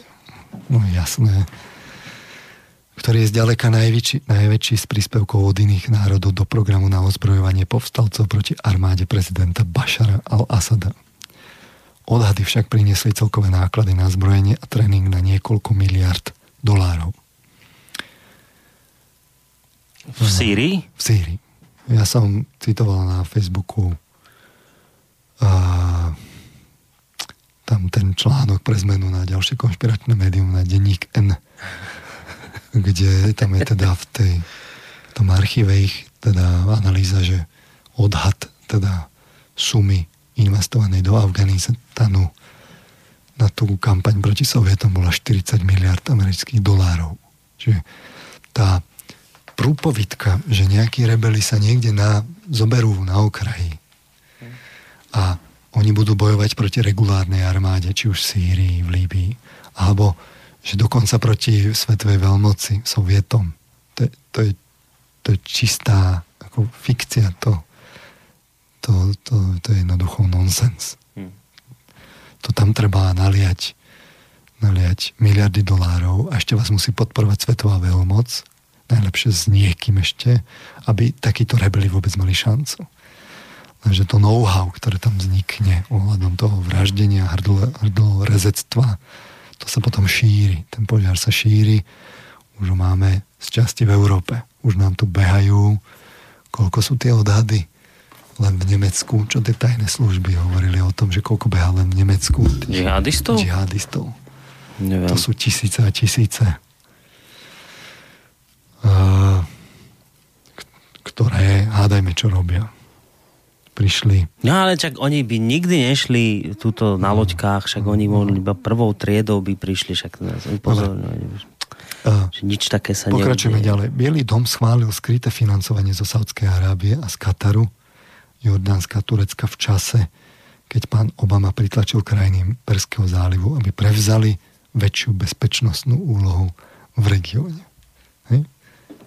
Čiže ešte to bolo aj tak, že musíte máte tie záujmy v tom, mm-hmm. potrebujete vyčistiť to tam od toho ruského vplyvu, tak ešte aj tých okolitých, ešte ich musíte aj trochu potlačiť, lebo však čo chcete, no tak aby to zafinancovali, nie? Však vy tam budete dávať, ako vy, vy ste generál, tak oni to musia zafinancovať. Takže uh, keď pán Obama podpísal hovorcovia presie a saudské veľvyslanectvo vo Washingtone to odmietli komentovať. Keď pán Obama podpísal ozbrojovanie, ozbrojovanie povstalcov na jar 2013, z časti preto, aby sa pokúsil získať kontrolu nad zjavnou voľnosťou pre všetky v regióne, Katarčania a Saudi smerovali zbranie do Sýrie už viac ako rok. Katarčania dokonca pašovali zásilky, zásilky čínskych raketových raket FN-16 z hranice z Turecka. My sme sa tam nad tým zamýšľali v tom 2015, že tak to tam už bežalo e, v 2015 to tam už bežalo 3 roky. Že žiadny rebeli, to, to, to, to tam bolo financované. Saudské úsilie viedol okázalý princ Bandar bin Sultán, vtedajší šéf spravodajskej služby, ktorý nasmeroval saudských špiónov, aby nakúpili tisíce AK-47 a milióny nábojov na sírskych rebelov vo východnej Európe. No, medzičasom sa ukázalo, že tie, keď, to, keď tam tí, tí sírčania postupovali a, por, a zistilo sa tie výrobné čísla, že to bolo z východnej Európy, to my sme dávali tie zbráne. Ešte som hovoril, že na skladoch, čo, čo boli úloženky tých mm. AK, nie jednak AK-47, ale našich 58, že to my sme desiatky tisíc samopalov tam popredávali, tak už aj vieme ako. Predávalo sa to cez, cez Saudov, Katarčanov. To určite nejaký, nejaká naša firma na ministerstve obrany získala zakázku do tretej krajiny, kde to bolo bezpečné k Saudom a oni to tam naexpedovali do, do Sýrie. A, takže pokračujeme. CIA pomohli zrealizovať niektoré nákupy zbraní pre Saudov vrátane veľkej dohody v Chorvátsku v roku 2012. Do leta 2012 sa za tureckou hranicou so Syriou zachoval rozbehnutý voľný pocit keďže národy v zálive liali peniaze a zbranie do povstaleckých skupín. Dokonca aj niektorí, ktorí boli spojení s americkými predstaviteľmi, mali väzby na radikálne skupiny ako Al-Qaida. CIA bola počas tohto obdobia väčšinou na okraji. Však oni to len zorganizovali, sú mimo hry o obvinenia. Keďže bola autorizovaná Bielým domom v rámci tréningového programu Timber Sycamore rebelom dodávať len nesmrtiacu pomoc, ale nezbraň. To oni nemohli. No ne, ani nebolo treba, na to mali Katarčanov a Saudov. Na konci roku 2012 podľa dvoch bývalých amerických predstaviteľov David Petrus, neskorší riaditeľ CIA, dal tvrdú prednášku spravodajským úradníkom niektorých, niekoľkých krajín v oblasti zálivu na stretnutí pri Jordánsku v oblasti Mŕtvého mora. Trestal ich za vyslanie zbraní do Sýrie bez toho, aby koordinovali navzájom, aby sa koordinovali navzájom alebo so zastupcami CIA v Jordánsku a Turecku. Oni o tom nevedeli, to, to oni, nie, nie, oni to tak nechali akože bežať a potom ich akože, aby mali alibi, tak ich teda akože pokárali. Trošku áno. O niekoľko mesiacov neskôr dal prezident Obama súhlas CIA začať priamo vyzbrojovať a trénovať povstalcov zo základne v Jordánsku a modifikujúc program Timber Sycamore, aby umožnil dodávky smrtiaceho vybavenia. Čiže už to išlo aj na zbranie. Podľa novej úpravy CIA prevzala vedenie v oblasti výcviku, zatiaľ čo spravodajská agentúra Saudskej Arábie, generálne riaditeľstvo pre spravodajstvo poskytla peniaze a zbranie v raktane protiraketových rakiet TOW. TOV. Katarčania tiež pomohli financovať výcvik a umožnili, aby sa katarská základňa použila ako dodatočné miesto tréningu. Čiže na svojom území. Americkí predstavitelia však povedali, že Saudská Arábia bola naďalej najväčším prispievateľom do operácie. A teraz to rozdelenie tých, tých prác, hej, to, toho dlhoročného partnerstva. Zatiaľ, čo Obamová administratíva videla túto e, koalíciu ako predajný artikel v kongrese, čiže čo to je? No, to je medzinárodné spoločenstvo, ktoré zaujíma jednotný postoj za demokratizáciu v, v krajinách E, Blízkeho východu a bojuje proti diktatorským režimom a to je široká koalícia medzinárodných krajín. Hmm. To je ten predajný artikel. Niektorí vrátane senátora Ron Bidena, oregonského demokrata, položili otázky, prečo sa CIA, prečo CIA potrebuje saudské peniaze na operáciu. E, to podľa zdroja jedného bývalého amerického úradníka pán Biden odmietol rozhovor, ale jeho kancelária vydala vyhlásenie, v ktorom požadovala väčšiu transparentnosť. Vedúci, citujúc to, z toho vyhlásenia, vedúci predstavitelia verejne povedali, že USA sa snažia vybudovať možnosti bojového pola antiasadovskej opozície, ale neposkytli verejnosti podrobnosti o tom, ako sa to robí, ktoré agentúry USA sú angažované, respektíve s ktorými zahraničnými partnermi spolupracujú uviedlo vyhlásenie. No, to je demokratická krajina, tí senátori, to, to tam hovorili, to zase si tá CIA niečo tam robí, čo sa jej zachce. Nie, to, to, to, to, to nie je možné, to, to predsa nemôžu robiť tí naši, akože to naše spravodajské služby, takúto, takéto špinavosti, to, to, to, čo sa utrhli z reťaze, to, to jednoducho takto nejde. To, to, treba tú transparentnosť. No ale americký prezident to tajne ako autorizoval. Najskôr teda nesmrtiaca pomoc, potom smrtiaca. Oni to nechajú vždy rozbehnúť. Hmm. Už sa tam akože tí rebeli objavili zrazu v tej Sýrii. To, čo ste si vykladol, tú otázku s tým Sýrčanom, teda, že kde sa zobrali. No. No, tak toto je ten pojízdný cirkus, ktorý tam prišiel vyzbrojený e, v podstate armádnymi zbraniami, zabezpečený dodávkami tých, tých, tých aut a všetkého toho, čo je potrebné a oni potom vedú tú, to sú, um, ale to sú, pozor, to sú umiernení rebeli. To vtedy sa ešte, to boli rebeli, to neboli žiadni teroristi alebo džihadisti. Mm-hmm. Vtedy, vtedy potom, keď už teda sa zaseje to semienko toho sporu, že už vznikne teda to krytie, že už je možné, že tá už verejnosť je znepokojená, že čo sa to tam v tej Sýrii robí? Ten Asad, on je zlý. No už keď je zlý, tak už môžete z nesmrtiaceho programu urobiť smrtiaci program. Výcvikový. A môžete dodávať veselé zbranie a vojna fiči a čistenie oblasti od ruského vplyvu môže začať. veselo pod už vašou taktovkou. Vaši spojenci medzičasom urobili tú špinavú prácu. Rozbehli to. Keď sú vzťahy medzi krajinami, ktoré sú zapojené do tréningového programu napäté, často je úlohou, do, úlohou Spojených štátov robiť mediátora. Ako host Jordánsko očakáva pravidelné platby od Saudovcov a Američanov. Tak má to názov. Od koho? Od Saudov a Američanov. A Čiže oni tým chudobným Jordáncom teda niečo museli zaplatiť. Nie? Mm. Tí, tí Jordánci, ktorí susedia s Sýriou, o tom nemôžu rozhodovať, tí sú príliš slabí, okolí sú príliš silné krajiny a veľmoc sa rozhodla, že to treba zrealizovať Takže čo vám zostane tak ako nám, umožniť prelety lietadiel, ktoré už sú v, v tom v leteckom priestore a smerujú na Juhoslaviu, tak čo môžete, tak uvoľnite koridor. Tak aspoň dostanete nejaké Hej, v úvodzovkách držhubné. Ale ešte aj s tým sa meška, tak e, vlastne tak potom, keď e, Saudi platia neskoro, podľa bývalého vysokého predstaviteľa spravodajskej služby, potom sa Jordančania stiažujú si jej predstaviteľom.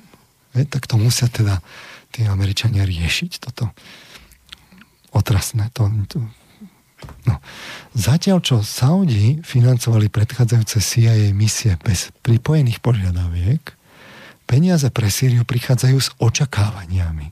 Uviedli súčasní i bývalí predstaviteľe. To už je drahá operácia. E, citujúc, chcú mať miesto pri stole a slovo v tom, o čom to bude. Povedal Bruce e, Riedel, bývalý CIA analytik a teraz dôležitý člen Brookingsonovej inštitúcie. To z čoho teraz číta? To je stále ten New York Times. To je ten New York Times stále. To je New York Times, konšpiračné médium. To je investigatíva, ktorá si poskladá z rôznych zdrojov vo Washingtone, v CIA, v administratíve a tak ďalej, poskladá obrázok. Je to tam poskladané. To, to sú informácie, ktoré my tu na Slovensku by sme sa nedostali, lebo to sa treba porozprávať s nejakým CIA, treba tam mať kontakt, vo Washingtone a tak ďalej. Ale v princípe si ten človek kladie tie isté otázky, ktoré sme si my tu kládli a ktoré by si mala klásť aj tá, ten hlavný prúd a ktoré si nekladie.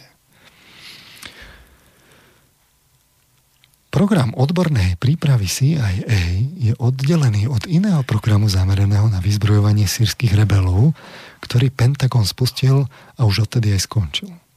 Tento program bol navrhnutý tak, aby školil povstalcov v boji proti islamským štátnym bojovníkom v Sýrii, na rozdiel od programu CIA, ktorý sa zameriava na e, povstalecké skupiny bojujúce proti sírskej armáde.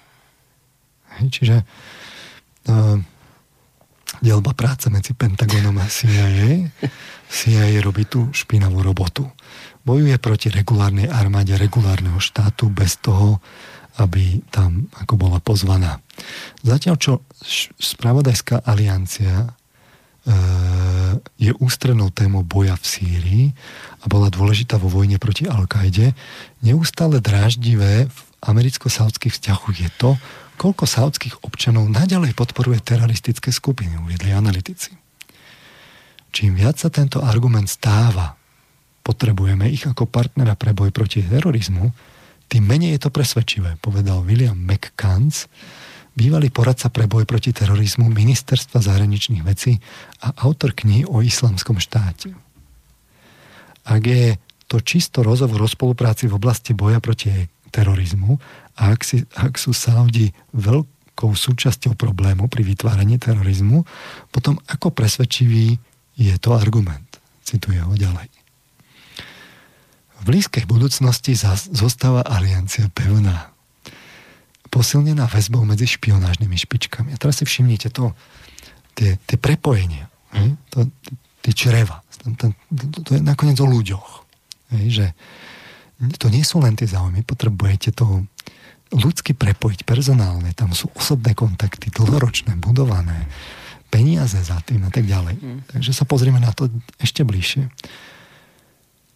Princ Mohamed bin Naef, saudský minister vnútra, ktorý prevzal úsilie na odzbrojenie sírskych rebelov od kniežaťa Bandara, Poznal riaditeľa CIA Johna O'Brennana od doby, kedy bol pán Brennan riaditeľom agentúry v Riade v 90. rokoch minulého storočia. Bývalí kolegovia hovoria, že obaja muži si zostali blízkymi a princ Mohamed zapôsobil s priateľmi vo Washingtone svojimi agresívnymi krokmi vedúcimi k eliminácii teroristických skupín ako Al-Qaida na arabskom poloostrove. No, musíte niekoho hodiť cez palubu. Rozumiete, že to sa nedá tak len, akože to, keď už na to príde, že ten tlak vzniká, tak už treba akože vykázať to bojovanie. Práca, ktorú pán Brennan kedysi robil v Riade, je viac ako veľvyslanec. Je skutočným miestom americkej moci v kráľovstve. Bývalí diplomati si pripomínajú, že najdôležitejšie diskusie vždy prechádzali cez oblastného šéfa CIA. Hm. Hej, CIA. Súčasní a bývalí predstaviteľia spravodajských služieb tvrdia, že tento komunikačný kanál je prínosom. Saudi sú oveľa citlivejší na americkú kritiku, keď sa to robí v súkromí a tento tajný kanál urobil viac, a, a, aby saudské správanie viedlo k záujmom Ameriky, než akékoľvek verejné viaz- kázanie. Korene vzťahu prebiehajú hlboko. Že, že, že, teraz, že kde to vzniklo? Celý ten, ten, tá väzba tých Saudov s tými Američanmi. Prečo tie dve lietadla mohli odletieť? Prečo to celé? Tak toto máme čierne na bielom v New York Times. Korene vzťahu prebiehajú hlboko. E, koncom 70. rokov Saudi zorganizovali to, čo bolo známe ako Safari Club. E, vám to určite nič nehovorí. Mm-mm, vôbec koalícia národov vrátane Maroka, Egypta a Francúzska, ktoré viedli skryté operácie v Afrike v čase, keď kongres za zneužívanie zbavil CIA krídel na roky. A tak kráľovstvo s týmito krajinami nejakým spôsobom pomohlo, aby som udržal svet bezpečný v čase, keď to Spojené štáty nemohli urobiť. Pripomenul princ Turky al-Faisal, bývalý šéf saudského spravodajca, spravodajstva v prejave na Georgetownskej univerzite v roku 2002.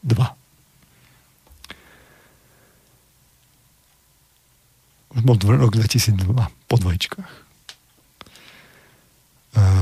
V 80. rokoch pomohli Saudi financovať CIA operácie v Angole, kde Spojené štáty podporovali rebelov proti sovietským spojeneckým vládam.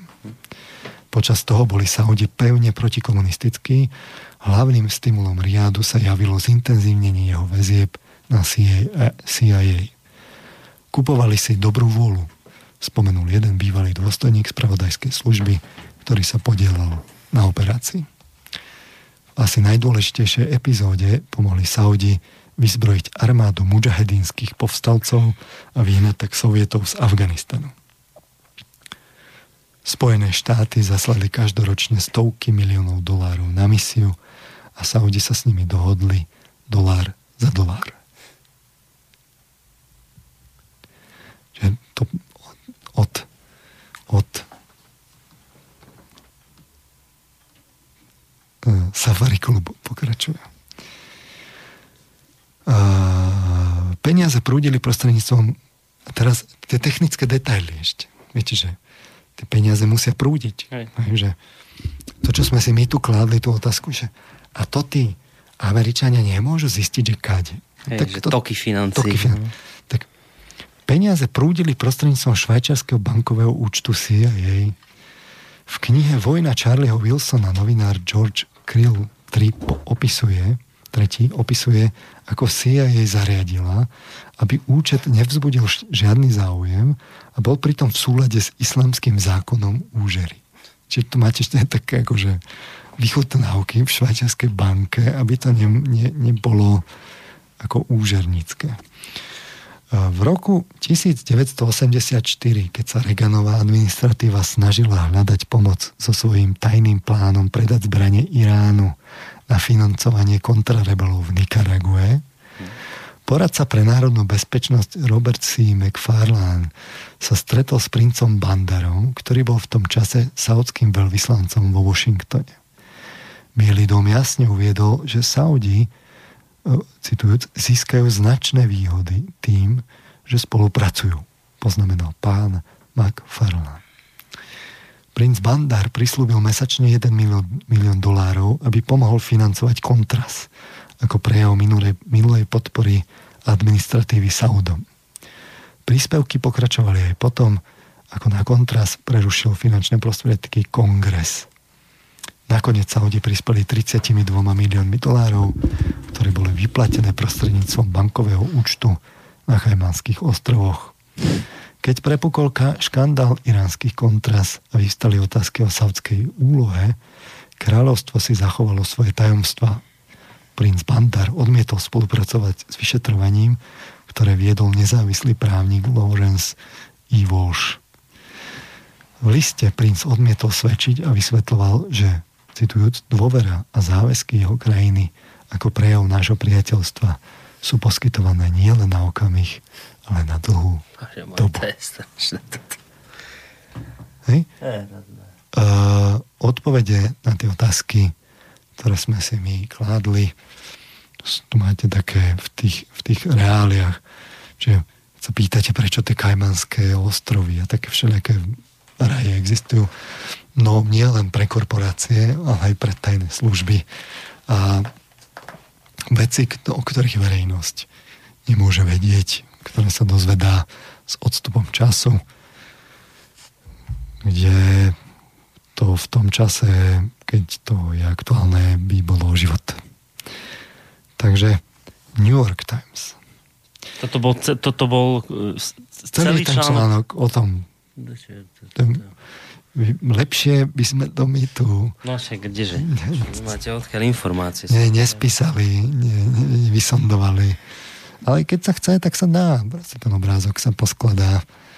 A, a toto je akoby ten priemet, že keď máte tie národné záujmy, tak treba vidieť, ako, keď sa to premietne cez tie ministerstva zahraničných vecí, spravodajské agentúry, ministerstva obrany, e, vojenské základne na cudzích územiach, veľvyslanectva cudzích štátov. Toto je celá jedna, to je kvantum ľudí, ktoré, ktorí vytvárajú čo? Ortodoxiu zahraničnej politiky. Potom tam nabehne neinformovaný uh, Trump, ktorý si myslí, že teda ide obhajovať americké záujmy a de facto v podstate rozvracia tú politiku Spojených štátov amerických. Len aby ste ma teraz ešte dobre pochopili, to, to heslo, že America first, to, to, je, to, je, to je úplne, že komédia, lebo to, to tá, tí Američania sa ničím iným neriadili predtým, než America first a mali to oveľa efektívnejšie zariadené, než, než Trump si myslí. Akurát jednu, akoby jeden rozdiel je v tom ponímaní Trumpa a tej, tej uh, administratívy. Hej, tých mužov s kufríkmi. Tých mužov s kufríkmi. No. Ten rozdiel je v tom, že tí mužovia v kufríkoch reprezentujú tie uh, nadnárodné oligarchie, tým akoby prihrávajú tie, o to, tie peniaze, keď sa pozbierajú, to ide cez tie ropné koncerny a tak ďalej, nadnárodné spoločnosti a tak ďalej, to tam príde, príteče do tej Ameriky. Kdežto Trump je populista a on sa rozhodol teda tu pod tou America First má na mysli teda aj tých, tú americkú strednú triedu, ktorej tej administratíve, o, o ktorú už dávno nejde. Hmm.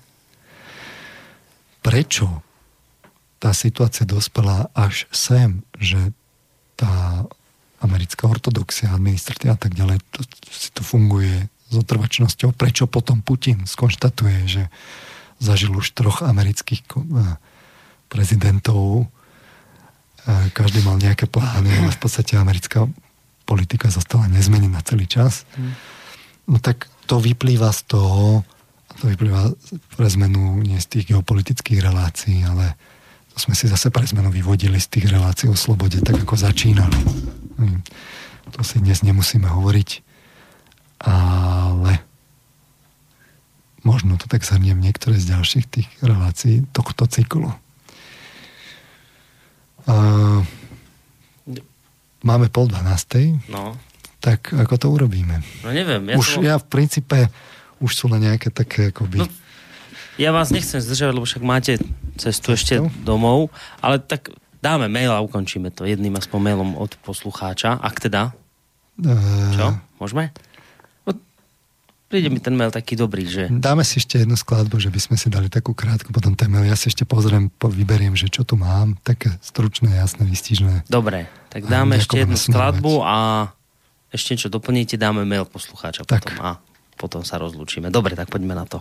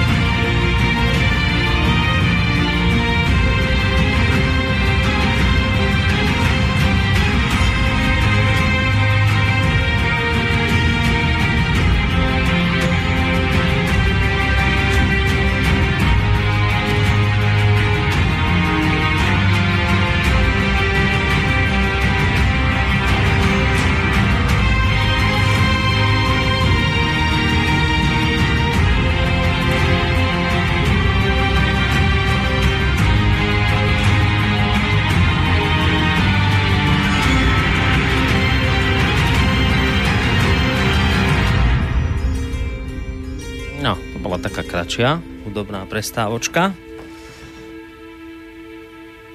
Tak. Ja mám len ten jeden mail už, ale ten ešte potom dám, keď, keď vy tam ešte teda, čo, čo to chcete zhrnúť? Tak dajme si, dajme si ten Dobre, mail. tak mail znie takto. Ak máte v rukách média, tak vlastníte obrovskú moc. V koho prospech sa zatajuje pravda? V koho prospech sa klame? V prospech obrovského obchodu so zbraňami a ropou, čo na tom, že zomierajú nevinní ľudia? Nesmierne ma rozčuluje a nechápem, ako je možné, že celý civilizovaný svet nadeľuje sankcie Rusom za anexiu Krymu. Na Kríme prebehlo legitímne referendum bez jediného výstrelu a to je neskutočný celosvetový problém. USA rozbombardovali Irak, Líbiu, kde zahynuli milióny nevinných civilistov. Kde je ten civilizovaný, vyspelý západný svet? A neudeli sankcie USA. Viem, že je to absurdná otázka, ale vážne by ma zaujímalo, prečo týmto vrahom spoza oceánu nikto nikdy sankcie neudelil. No, no lebo sú hegemon, no. Tak určujú pravidlá. Keď na to príde, tak tie pravidlá, ktoré určili v podobe svetovej obchodnej organizácie OSN, ktorá sídli v Spojených štátoch, tak, tak oni si ich nerešpektujú, ale keď na to príde, tak potom, akože keď ich treba uplatniť, tak, tak ich na niekoho našijú. Uh, No on tam ešte kladie otázku v vode toho mailu, že v koho prospech sa kláme a za to je no. pravda. Ja, ja som sa vás to pýtal tak ešte pred reláciou vlastne mimo mikrofónov, že e, totiž tú otázku zdôvodňujem aj poslucháčom, že ja nerozumiem, na čo sa to musí takto komplikovane hrať všetko pred ľuďmi? Prečo sa to musí robiť takto komplikovane, takto poza no, chrbty ľudí? kľúčová otázka, lebo, dobrá.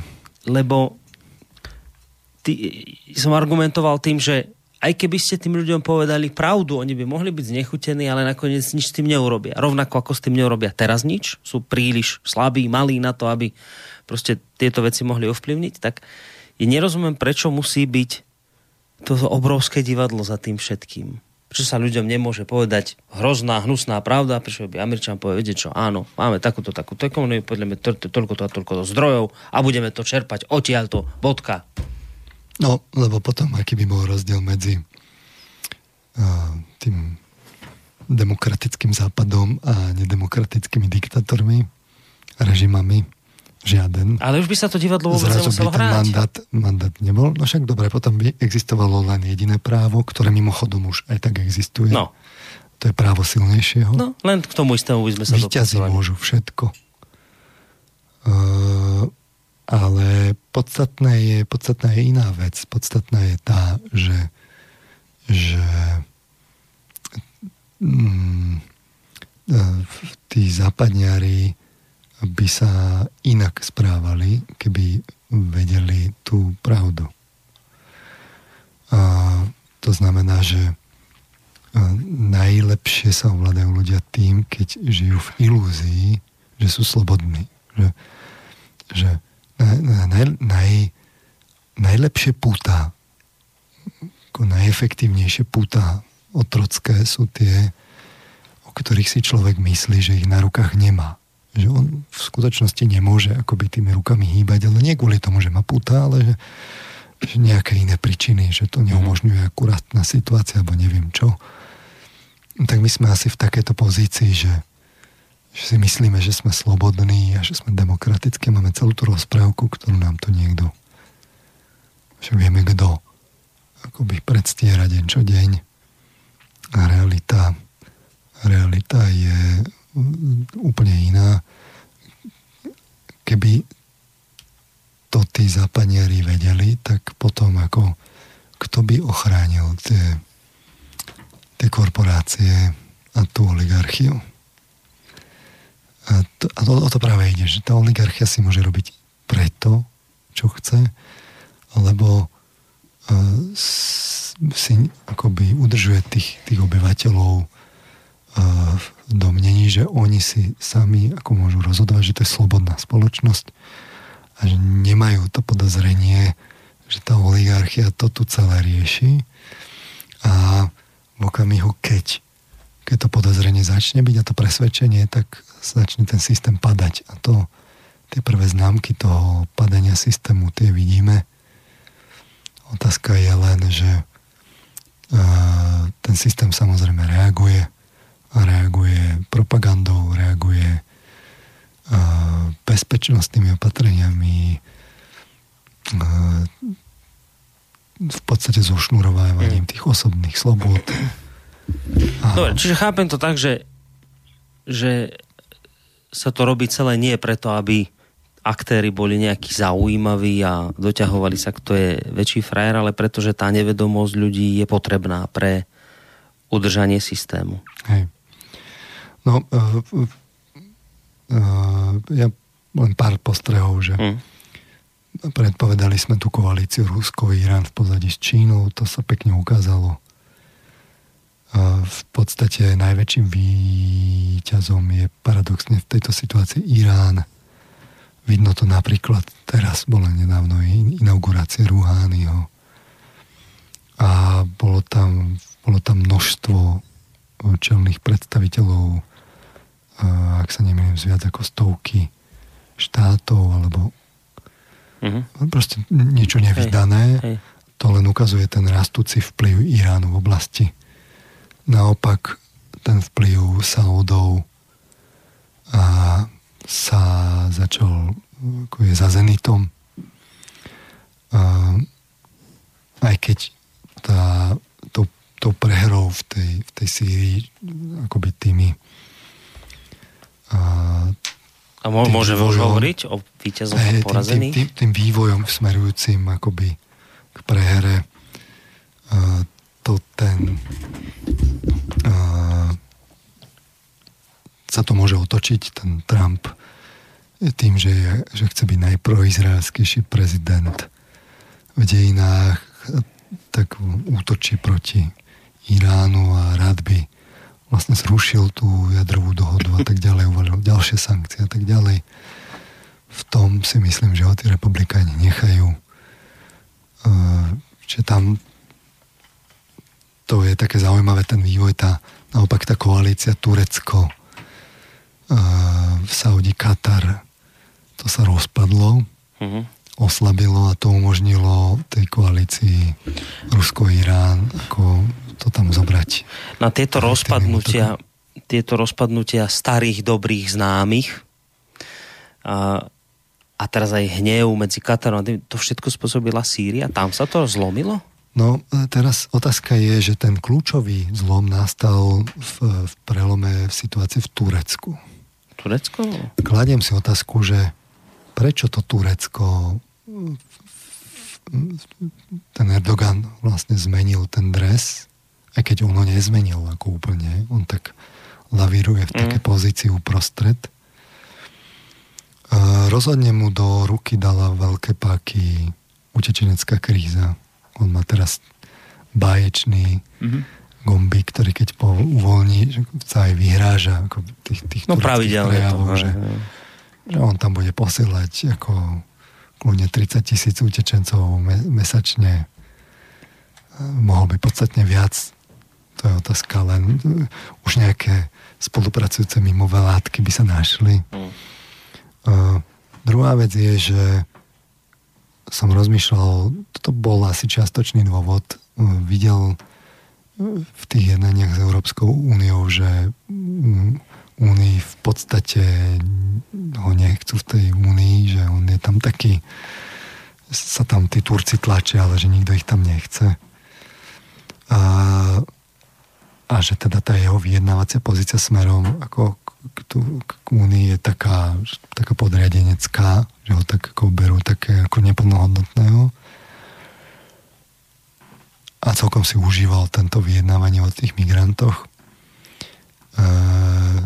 tomu asi robilo dobre, keď tam tá Angela Merkelová prišla mm. teda za tú Európsku úniu. Sa ukázalo, že kto to naozaj vedie. A, ale podľa mňa dôležité bolo, že, že to nie je nikdy bez rizika tam na svojom území takýchto džihadistov a rôzne takéto skupiny že, že ich tam jednoducho hostíte. Že, že využijete ich služby. Lebo oni sú v princípe ozbrojení nebezpeční a vedia vám destabilizovať tú situáciu. Vedia v princípe byť jazyčkom na váhach uh-huh. pri prevrate. A teraz je otázka, že či ten eh, Erdogan aj ten prevrat simuloval, alebo mu tam naozaj chcel niekto urobiť prevrat. Toto, toto je otázka, ktorú si kladiem alebo to ešte mohol byť aj, aj ten, ten jav, že sa tam príliš čertali tí kurdi a jednoducho Erdogan si spočítal, že pokračovanie v tomto kurze vytvorí Kurdistan, Kurdistan no. ktorý sa odčlení od Sýrie a jednoducho on bude pod tvrdým útokom Kurdov doma. E, možno v, jednoducho v tejto situácii zatiaľ ručnú brzdu Možno je to nejaká kombinácia týchto faktov, faktorov. Mm. Toto sú také dôvody, že ale evidentne tam nastal obrad. Erdogan významne zmenil kurz a následne sa tá koalícia bez toho Turecka to máte jednu z tých dvoch základní, zvlášť tú severnú, mm-hmm. kde boli teda tie dôležitejšie dôležitejšie veci. Lebo tá, tá, tá, ten islamský štát bol hlavne teda severne. No a, a no a v, v, v podstate to, toto je to, čo potom zapričinilo to akoby už aj uvoľňovanie toho kurzu smerom k Saudom, rozhádanie tých Katarčanov so Saudami a celkovo uvoľnenie toho priestoru Američania mali problémy. Doma majú významné to, to, že tam musia riešiť toho Donalda Trumpa. To je pre nich významné oslabenie. Takže to jedno s druhým, ten, s tým Blízkym východom, to teraz pre nich nevyzerá dobre. Hmm. A stále si myslím, stále si myslím, že to rozhodnuté rozhodne nie je. Tí Rusi jednoducho stále robia tie dohody s tými Američanmi. Tá Sýria aj tak sa už neposkladá dohromady, tak ako kedysi bola. Je otázka, že ako bude teraz to delenie tých, tých, tých území pokračovať. Tam dôležité budú tie rúry pri tom delení tých území. I pre, pre Američanov je jednoducho dôležité, aby nevznikla súvislá cesta pod kontrolou z Iránu až do Libanonu. Mm. To Turecko prikloniť späť ako k, k Američanom môže znamenať významný posun v celej tej situácii v Sýrii ale ten Erdogan má teraz... Zatiaľ sa to tak nejaví teraz aktuálne. v rukách. No. no. Ako evidentne je tá zahraničná politika z časti paralizovaná tým Trumpom. Hmm. Uh, Trumpa vyšetrujú, vyšetrujú, vyšetrujú, hľadajú na ňo, čo sa dá. Uh, robia na ňo politický tlak zo všetkých strán, mediálny tlak zo všetkých strán je v defenzíve. Vidno to v tom, že mení to personálne obsadenie v Bielom dome. Padli mu kľúčoví poradcovia, dostal tam toho McMastera. A, takže a, je to také teraz chvíľku sa to chvíľku riešia aj Američania, aj Európania svoje vlastné, vlastné problémy. Hmm. Uvidíme, ako toto dopadne. Ale na tých amerických záujmoch a v záujmoch tých krajín sa nič nemení, takže uvidíme, čo, čo vymyslia zúčastnení ďalej. Hmm. Napríklad tá ponuka tých Saudov, že prišli s OPEKom, členstvo v OPEKu pre Rusov, istého času to podľa mňa bola ako snaha kúpiť tých Rusov, že nejako sa tam vysporiadať v tej Sýrii Aha, že by tam nezasahovali, hej? Nie, nezasahovali, ale povedzme to, to akoby tie, tie, tie vplyvy, to, to ešte bude veľmi zaujímavé. Toto. Hm. Takže v Sýrii zatiaľ ešte ne, neprognozujete nejaký skorý koniec a povedzme, že víťazstvo Asada a niečo podobné. No. Zatiaľ sa to tak javí, že no. napríklad už sa stratila tá požiadavka, že teda Asad musí odísť. Tam uh, už... Asad v podstate teraz Asad dočisťuje to územie.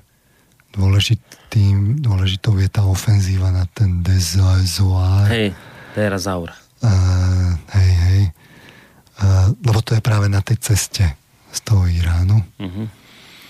Uh, čiže tam podľa mňa aj Asad naťahuje čas, ako on dobýva tie územia postupne, preskupuje tie síly ten islamský štát je de facto e, rozbitý, ale tie skupiny tam existujú naďalej, tak sa v istom zmysle hrá o, o čas, že kto ko, koľko viacej toho územia mm-hmm. zožerie. Že teraz sa parceluje, a, hej? Aby sa potom pri tých jednaniach e, v mm. podstate vychádzalo z toho, že z nejakého status quo, že čo je teraz tu, hej. Takže tam ide to dočisťovanie a je to také, no, Američania s tými Európanmi si tiež dočistujú to doma. Mm.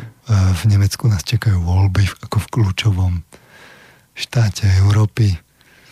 A my zatiaľ riešime pre zmenu migrantov z južnej trasy. No, migranti to je tiež jedna veľká téma, ku ktorej ste sa v minulosti vyjadrovali. Mimovládky sa medzičasom vyfarbili. Mimovládky. Sme si tu upozorňovali koľko rokov na to že tam sú politické záujmy už medzi časom to, dokonca aj ten Dan, Dag Daniš skonštatoval, že sú to politickí hráči, takže aj toto sa z časti mení. No otázka je, že či to pomohlo niečomu, že sa to takto dešifrovalo za tie mimovládky, či povedzme... O, ja si myslím, že pomohlo, hej? že tá úloha tej alternatívy je tu je to v každom ďalšom prieskume, kde si prečítajú pokles dôvery občanov v mainstreamové médiá a kde sa ukazuje tá e, my si tu vlastne ukazujeme tie hoaxy mainstreamové. Samozrejme, že sú aj alternatívne hoaxy, ktoré z obľubou prejdú. Tie si zase ukazujú pre zmenu ja neviem, na smečku a podobne z, z, zoberú také just, akože, že, aby to vyzeralo hey, také, také najpritiahnutejšie a tie potom tam pre, periodicky na tú titulku dávajú. No ale v kaž, s každým takým ďalším prieskumom, kde poklesne tá dôvera, tak sa musia zamýšľať, lebo to má v konečnom dôsledku aj obchodný dopad, uh, má to dopad v konečnom dôsledku aj na politické preferencie strán, máme tu uh, Kolára, máme tu Kotlebu ako antisystémové strany mm. v odzovkách. Nie je to nič iné ani u Trumpa. Takže a, tá úloha tu rozhodne je. No, ale zatiaľ zdroje sú štedré, ako boli doteraz. Smerom k mimovládkam tam pokladám, že na základe toho dešifrovania nejaké finančné súchoty ne, nepociťujú ani nič podobné, ale... Toto sa teraz presmerovalo na Európsku úniu. Tá nejaké súchoty začína pociťovať, ale predpokladám, že že tohto sa to nedotkne, že toto bude mm. ako občianská spoločnosť. Rozhodne patrí medzi priority. Ano. Takže... Tak, otvorená oči. Iné sa budú tak. strihať. Dobre, balíme? Balíme. Dobre. Ak no, to vydržal niekto až sa. No, tak... evidentne vás musím pochváliť za, za fakt vynikajúcu prípravu. Vidím, že ste teda politicky bol zavrtaný veľmi hlboko v rôznych tých článkoch, tak Nemohol by som to teda vás... urobiť bez tých snoričov, ktorí to postupne dávajú Hej, len, len zase aj pozbierať potom tie veci a dať to do obrazu celkového, to je ja som to len dal tak dohromady. komplikovaná vec, tak sme vám za ňu vďační, hoci teda ja sa nečudujem ani Milanovi a tomu jeho ma- mailu, keď píše, že potom, keď si vlastne takéto niečo vypočuje, tak je rozčúlený, je taký, tak cíti človek takú beznádej z toho, že No, Čiže keď to vlastne celé je nespravodlivé, ako s tým vlastne dokopy nič nemôžete urobiť, ako, ako sa proste tu veci zneužívajú, že potom na základe tohto presne vidieť, ako tí kudáci Ukrajinci boli oklamaní, ako je Ukrajina len zástupný problém na to, aby som si niečo úplne iné cesto riešil. Že potom človek vidí, aký je akoby taký bezvýznamný v tejto vysokej Viete, hre. Bezvýznamný, bezvýznamný, ale uh, tá alternatíva má svoje miesto významné s tými prostriedkami, ktoré máme, s tým financovaním, ktoré máme, tak ako po nás idú, a, tak a, vlastne ten vplyv je to je taký pomer cena výkon, o ktorom môžu všetci ostatní len snívať. No, Vlk prepočítal, nejaké čísla tam aj dával, a, že ak to vychádza.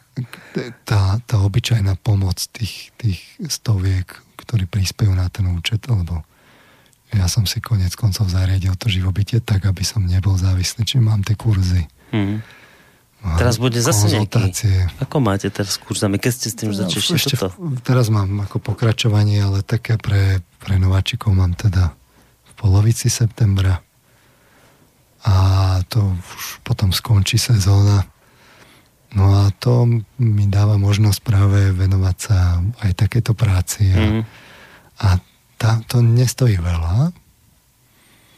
Konec koncov ja to mám vyriešené tak, že keď prídu na ten kurz, tak dostanú rovno niečo, že to nemám tak, že môžete len dávať, aj keď zriadil som teraz občianske združenie na to. Mm. Ale, ale ten, ten, ten vplyv je značne veľký a vidno to z tých uh, všelijakých opatrení, extremistických zákonov a neviem čo, kde sú, a však to konec koncov na ten Facebook dám, neviem to teraz rozoberať, tie opatrenia akože boja proti Ja chystáte zase niečo, nejaký, nejaký koment rozsiahlejší? No, však no. mám toľko tých komentov nachystané, nemám ich kedy poriadne písať, takže čakám na dlhé zimné večery. No, potrební sú ľudia ako vy, lebo uh, tá protistrana je nielen, že finančne na tom, kde si úplne inde, ale aj, aj personálne sa samozrejme bavíme o úplne iných číslach. a vlastne toto všetko je postavené veľa razy na jednotlivcovi, na tom Snoričovi, na tom Vlkovi, na vás, na Ďurovi Poláčkovi, na takýchto ľuďoch. Hej, že to stojí nás majú zmapovaných, to si nemyslíte. V Čechách, v Čechách koľko to bolo, 50 50 tých, tých no, tvorcov. Tak ja Robili také prepojenia, FOAF tam normálne nejaký, spravili. Nejaký akože mienkotvorca, ale, ale má to svoj význam a Nemyslíme si, že tých štúrovcov bolo viac, ich bolo pár. A, a to boli v konec koncov ďalšie predpovede, ktoré vlastne z tej geopolitiky vzýšli. Keď si pamätám, ako som tak ešte relatívne opatrne tvrdil, že tým v tej Európskej komisii a tým, ide o to fakt zrušenie tých národných štátov a už sa tým teraz ani nikto netají a to, že tu tých utečencov chceme, že to je vlastne dobré, ani to podporou, že nech prichádzajú, to už sa tým tiež nikto netají. Takže a to, máme tu znova to národné obrodenie a národnú obradu. Mm. A môžeme v tých štúrovských a urbanovských tradíciách veselo pokračovať a my aj pokračujeme. Takže... Akurát, že u tých starých to vždy tak ľahko spoznať, že kto to bol. Hej. Ja to tak študentom hovorím, že, že predstavte si, že by tu teraz pobehoval nový Freud a mal by nejaké akoby nový ten prínos, že, či by ste ho spoznali. Hej, hej, hej. A teraz, že, že keby to tak dnes pobehoval ten Štúr, Urban, Hoďa a spol, že či by ich ľudia spoznali dnes, že čo by dnes hovorili. Hej, hej. Dnes, asi by Štúr mal tú reláciu svoju, myslím si.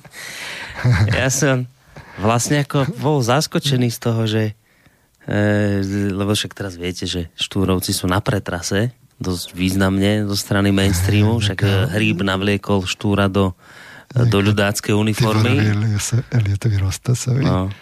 Tak ja som si tak rád, že akože celkom dobre, že až teraz toho Štúra objavil ten mainstream, že že čo sú to za strašní ľudia, lebo keď tie jeho diela čítate, tak ja si hovorím, bože môj, však ja mám pocit, že tu počúvam nejakú reláciu z vysielača, keď ten štúr tam píše, rozpráva, hovorí, tak na základe toho som povedal vlastne, že asi by tu nejakú reláciu mal no, zrejme. vtedy boli také tie časopisy, tie slovenské pohľady a no. podobne a no, dnes máme internetové technológie a Máme tu slobodné vysielače, no. no. Ako s nálepkami, s kopou nánosovej špiny a podferových, neferových praktík, ale tak niečo samozrejme ten vysielač tých chyby aj urobil. Isté, isté.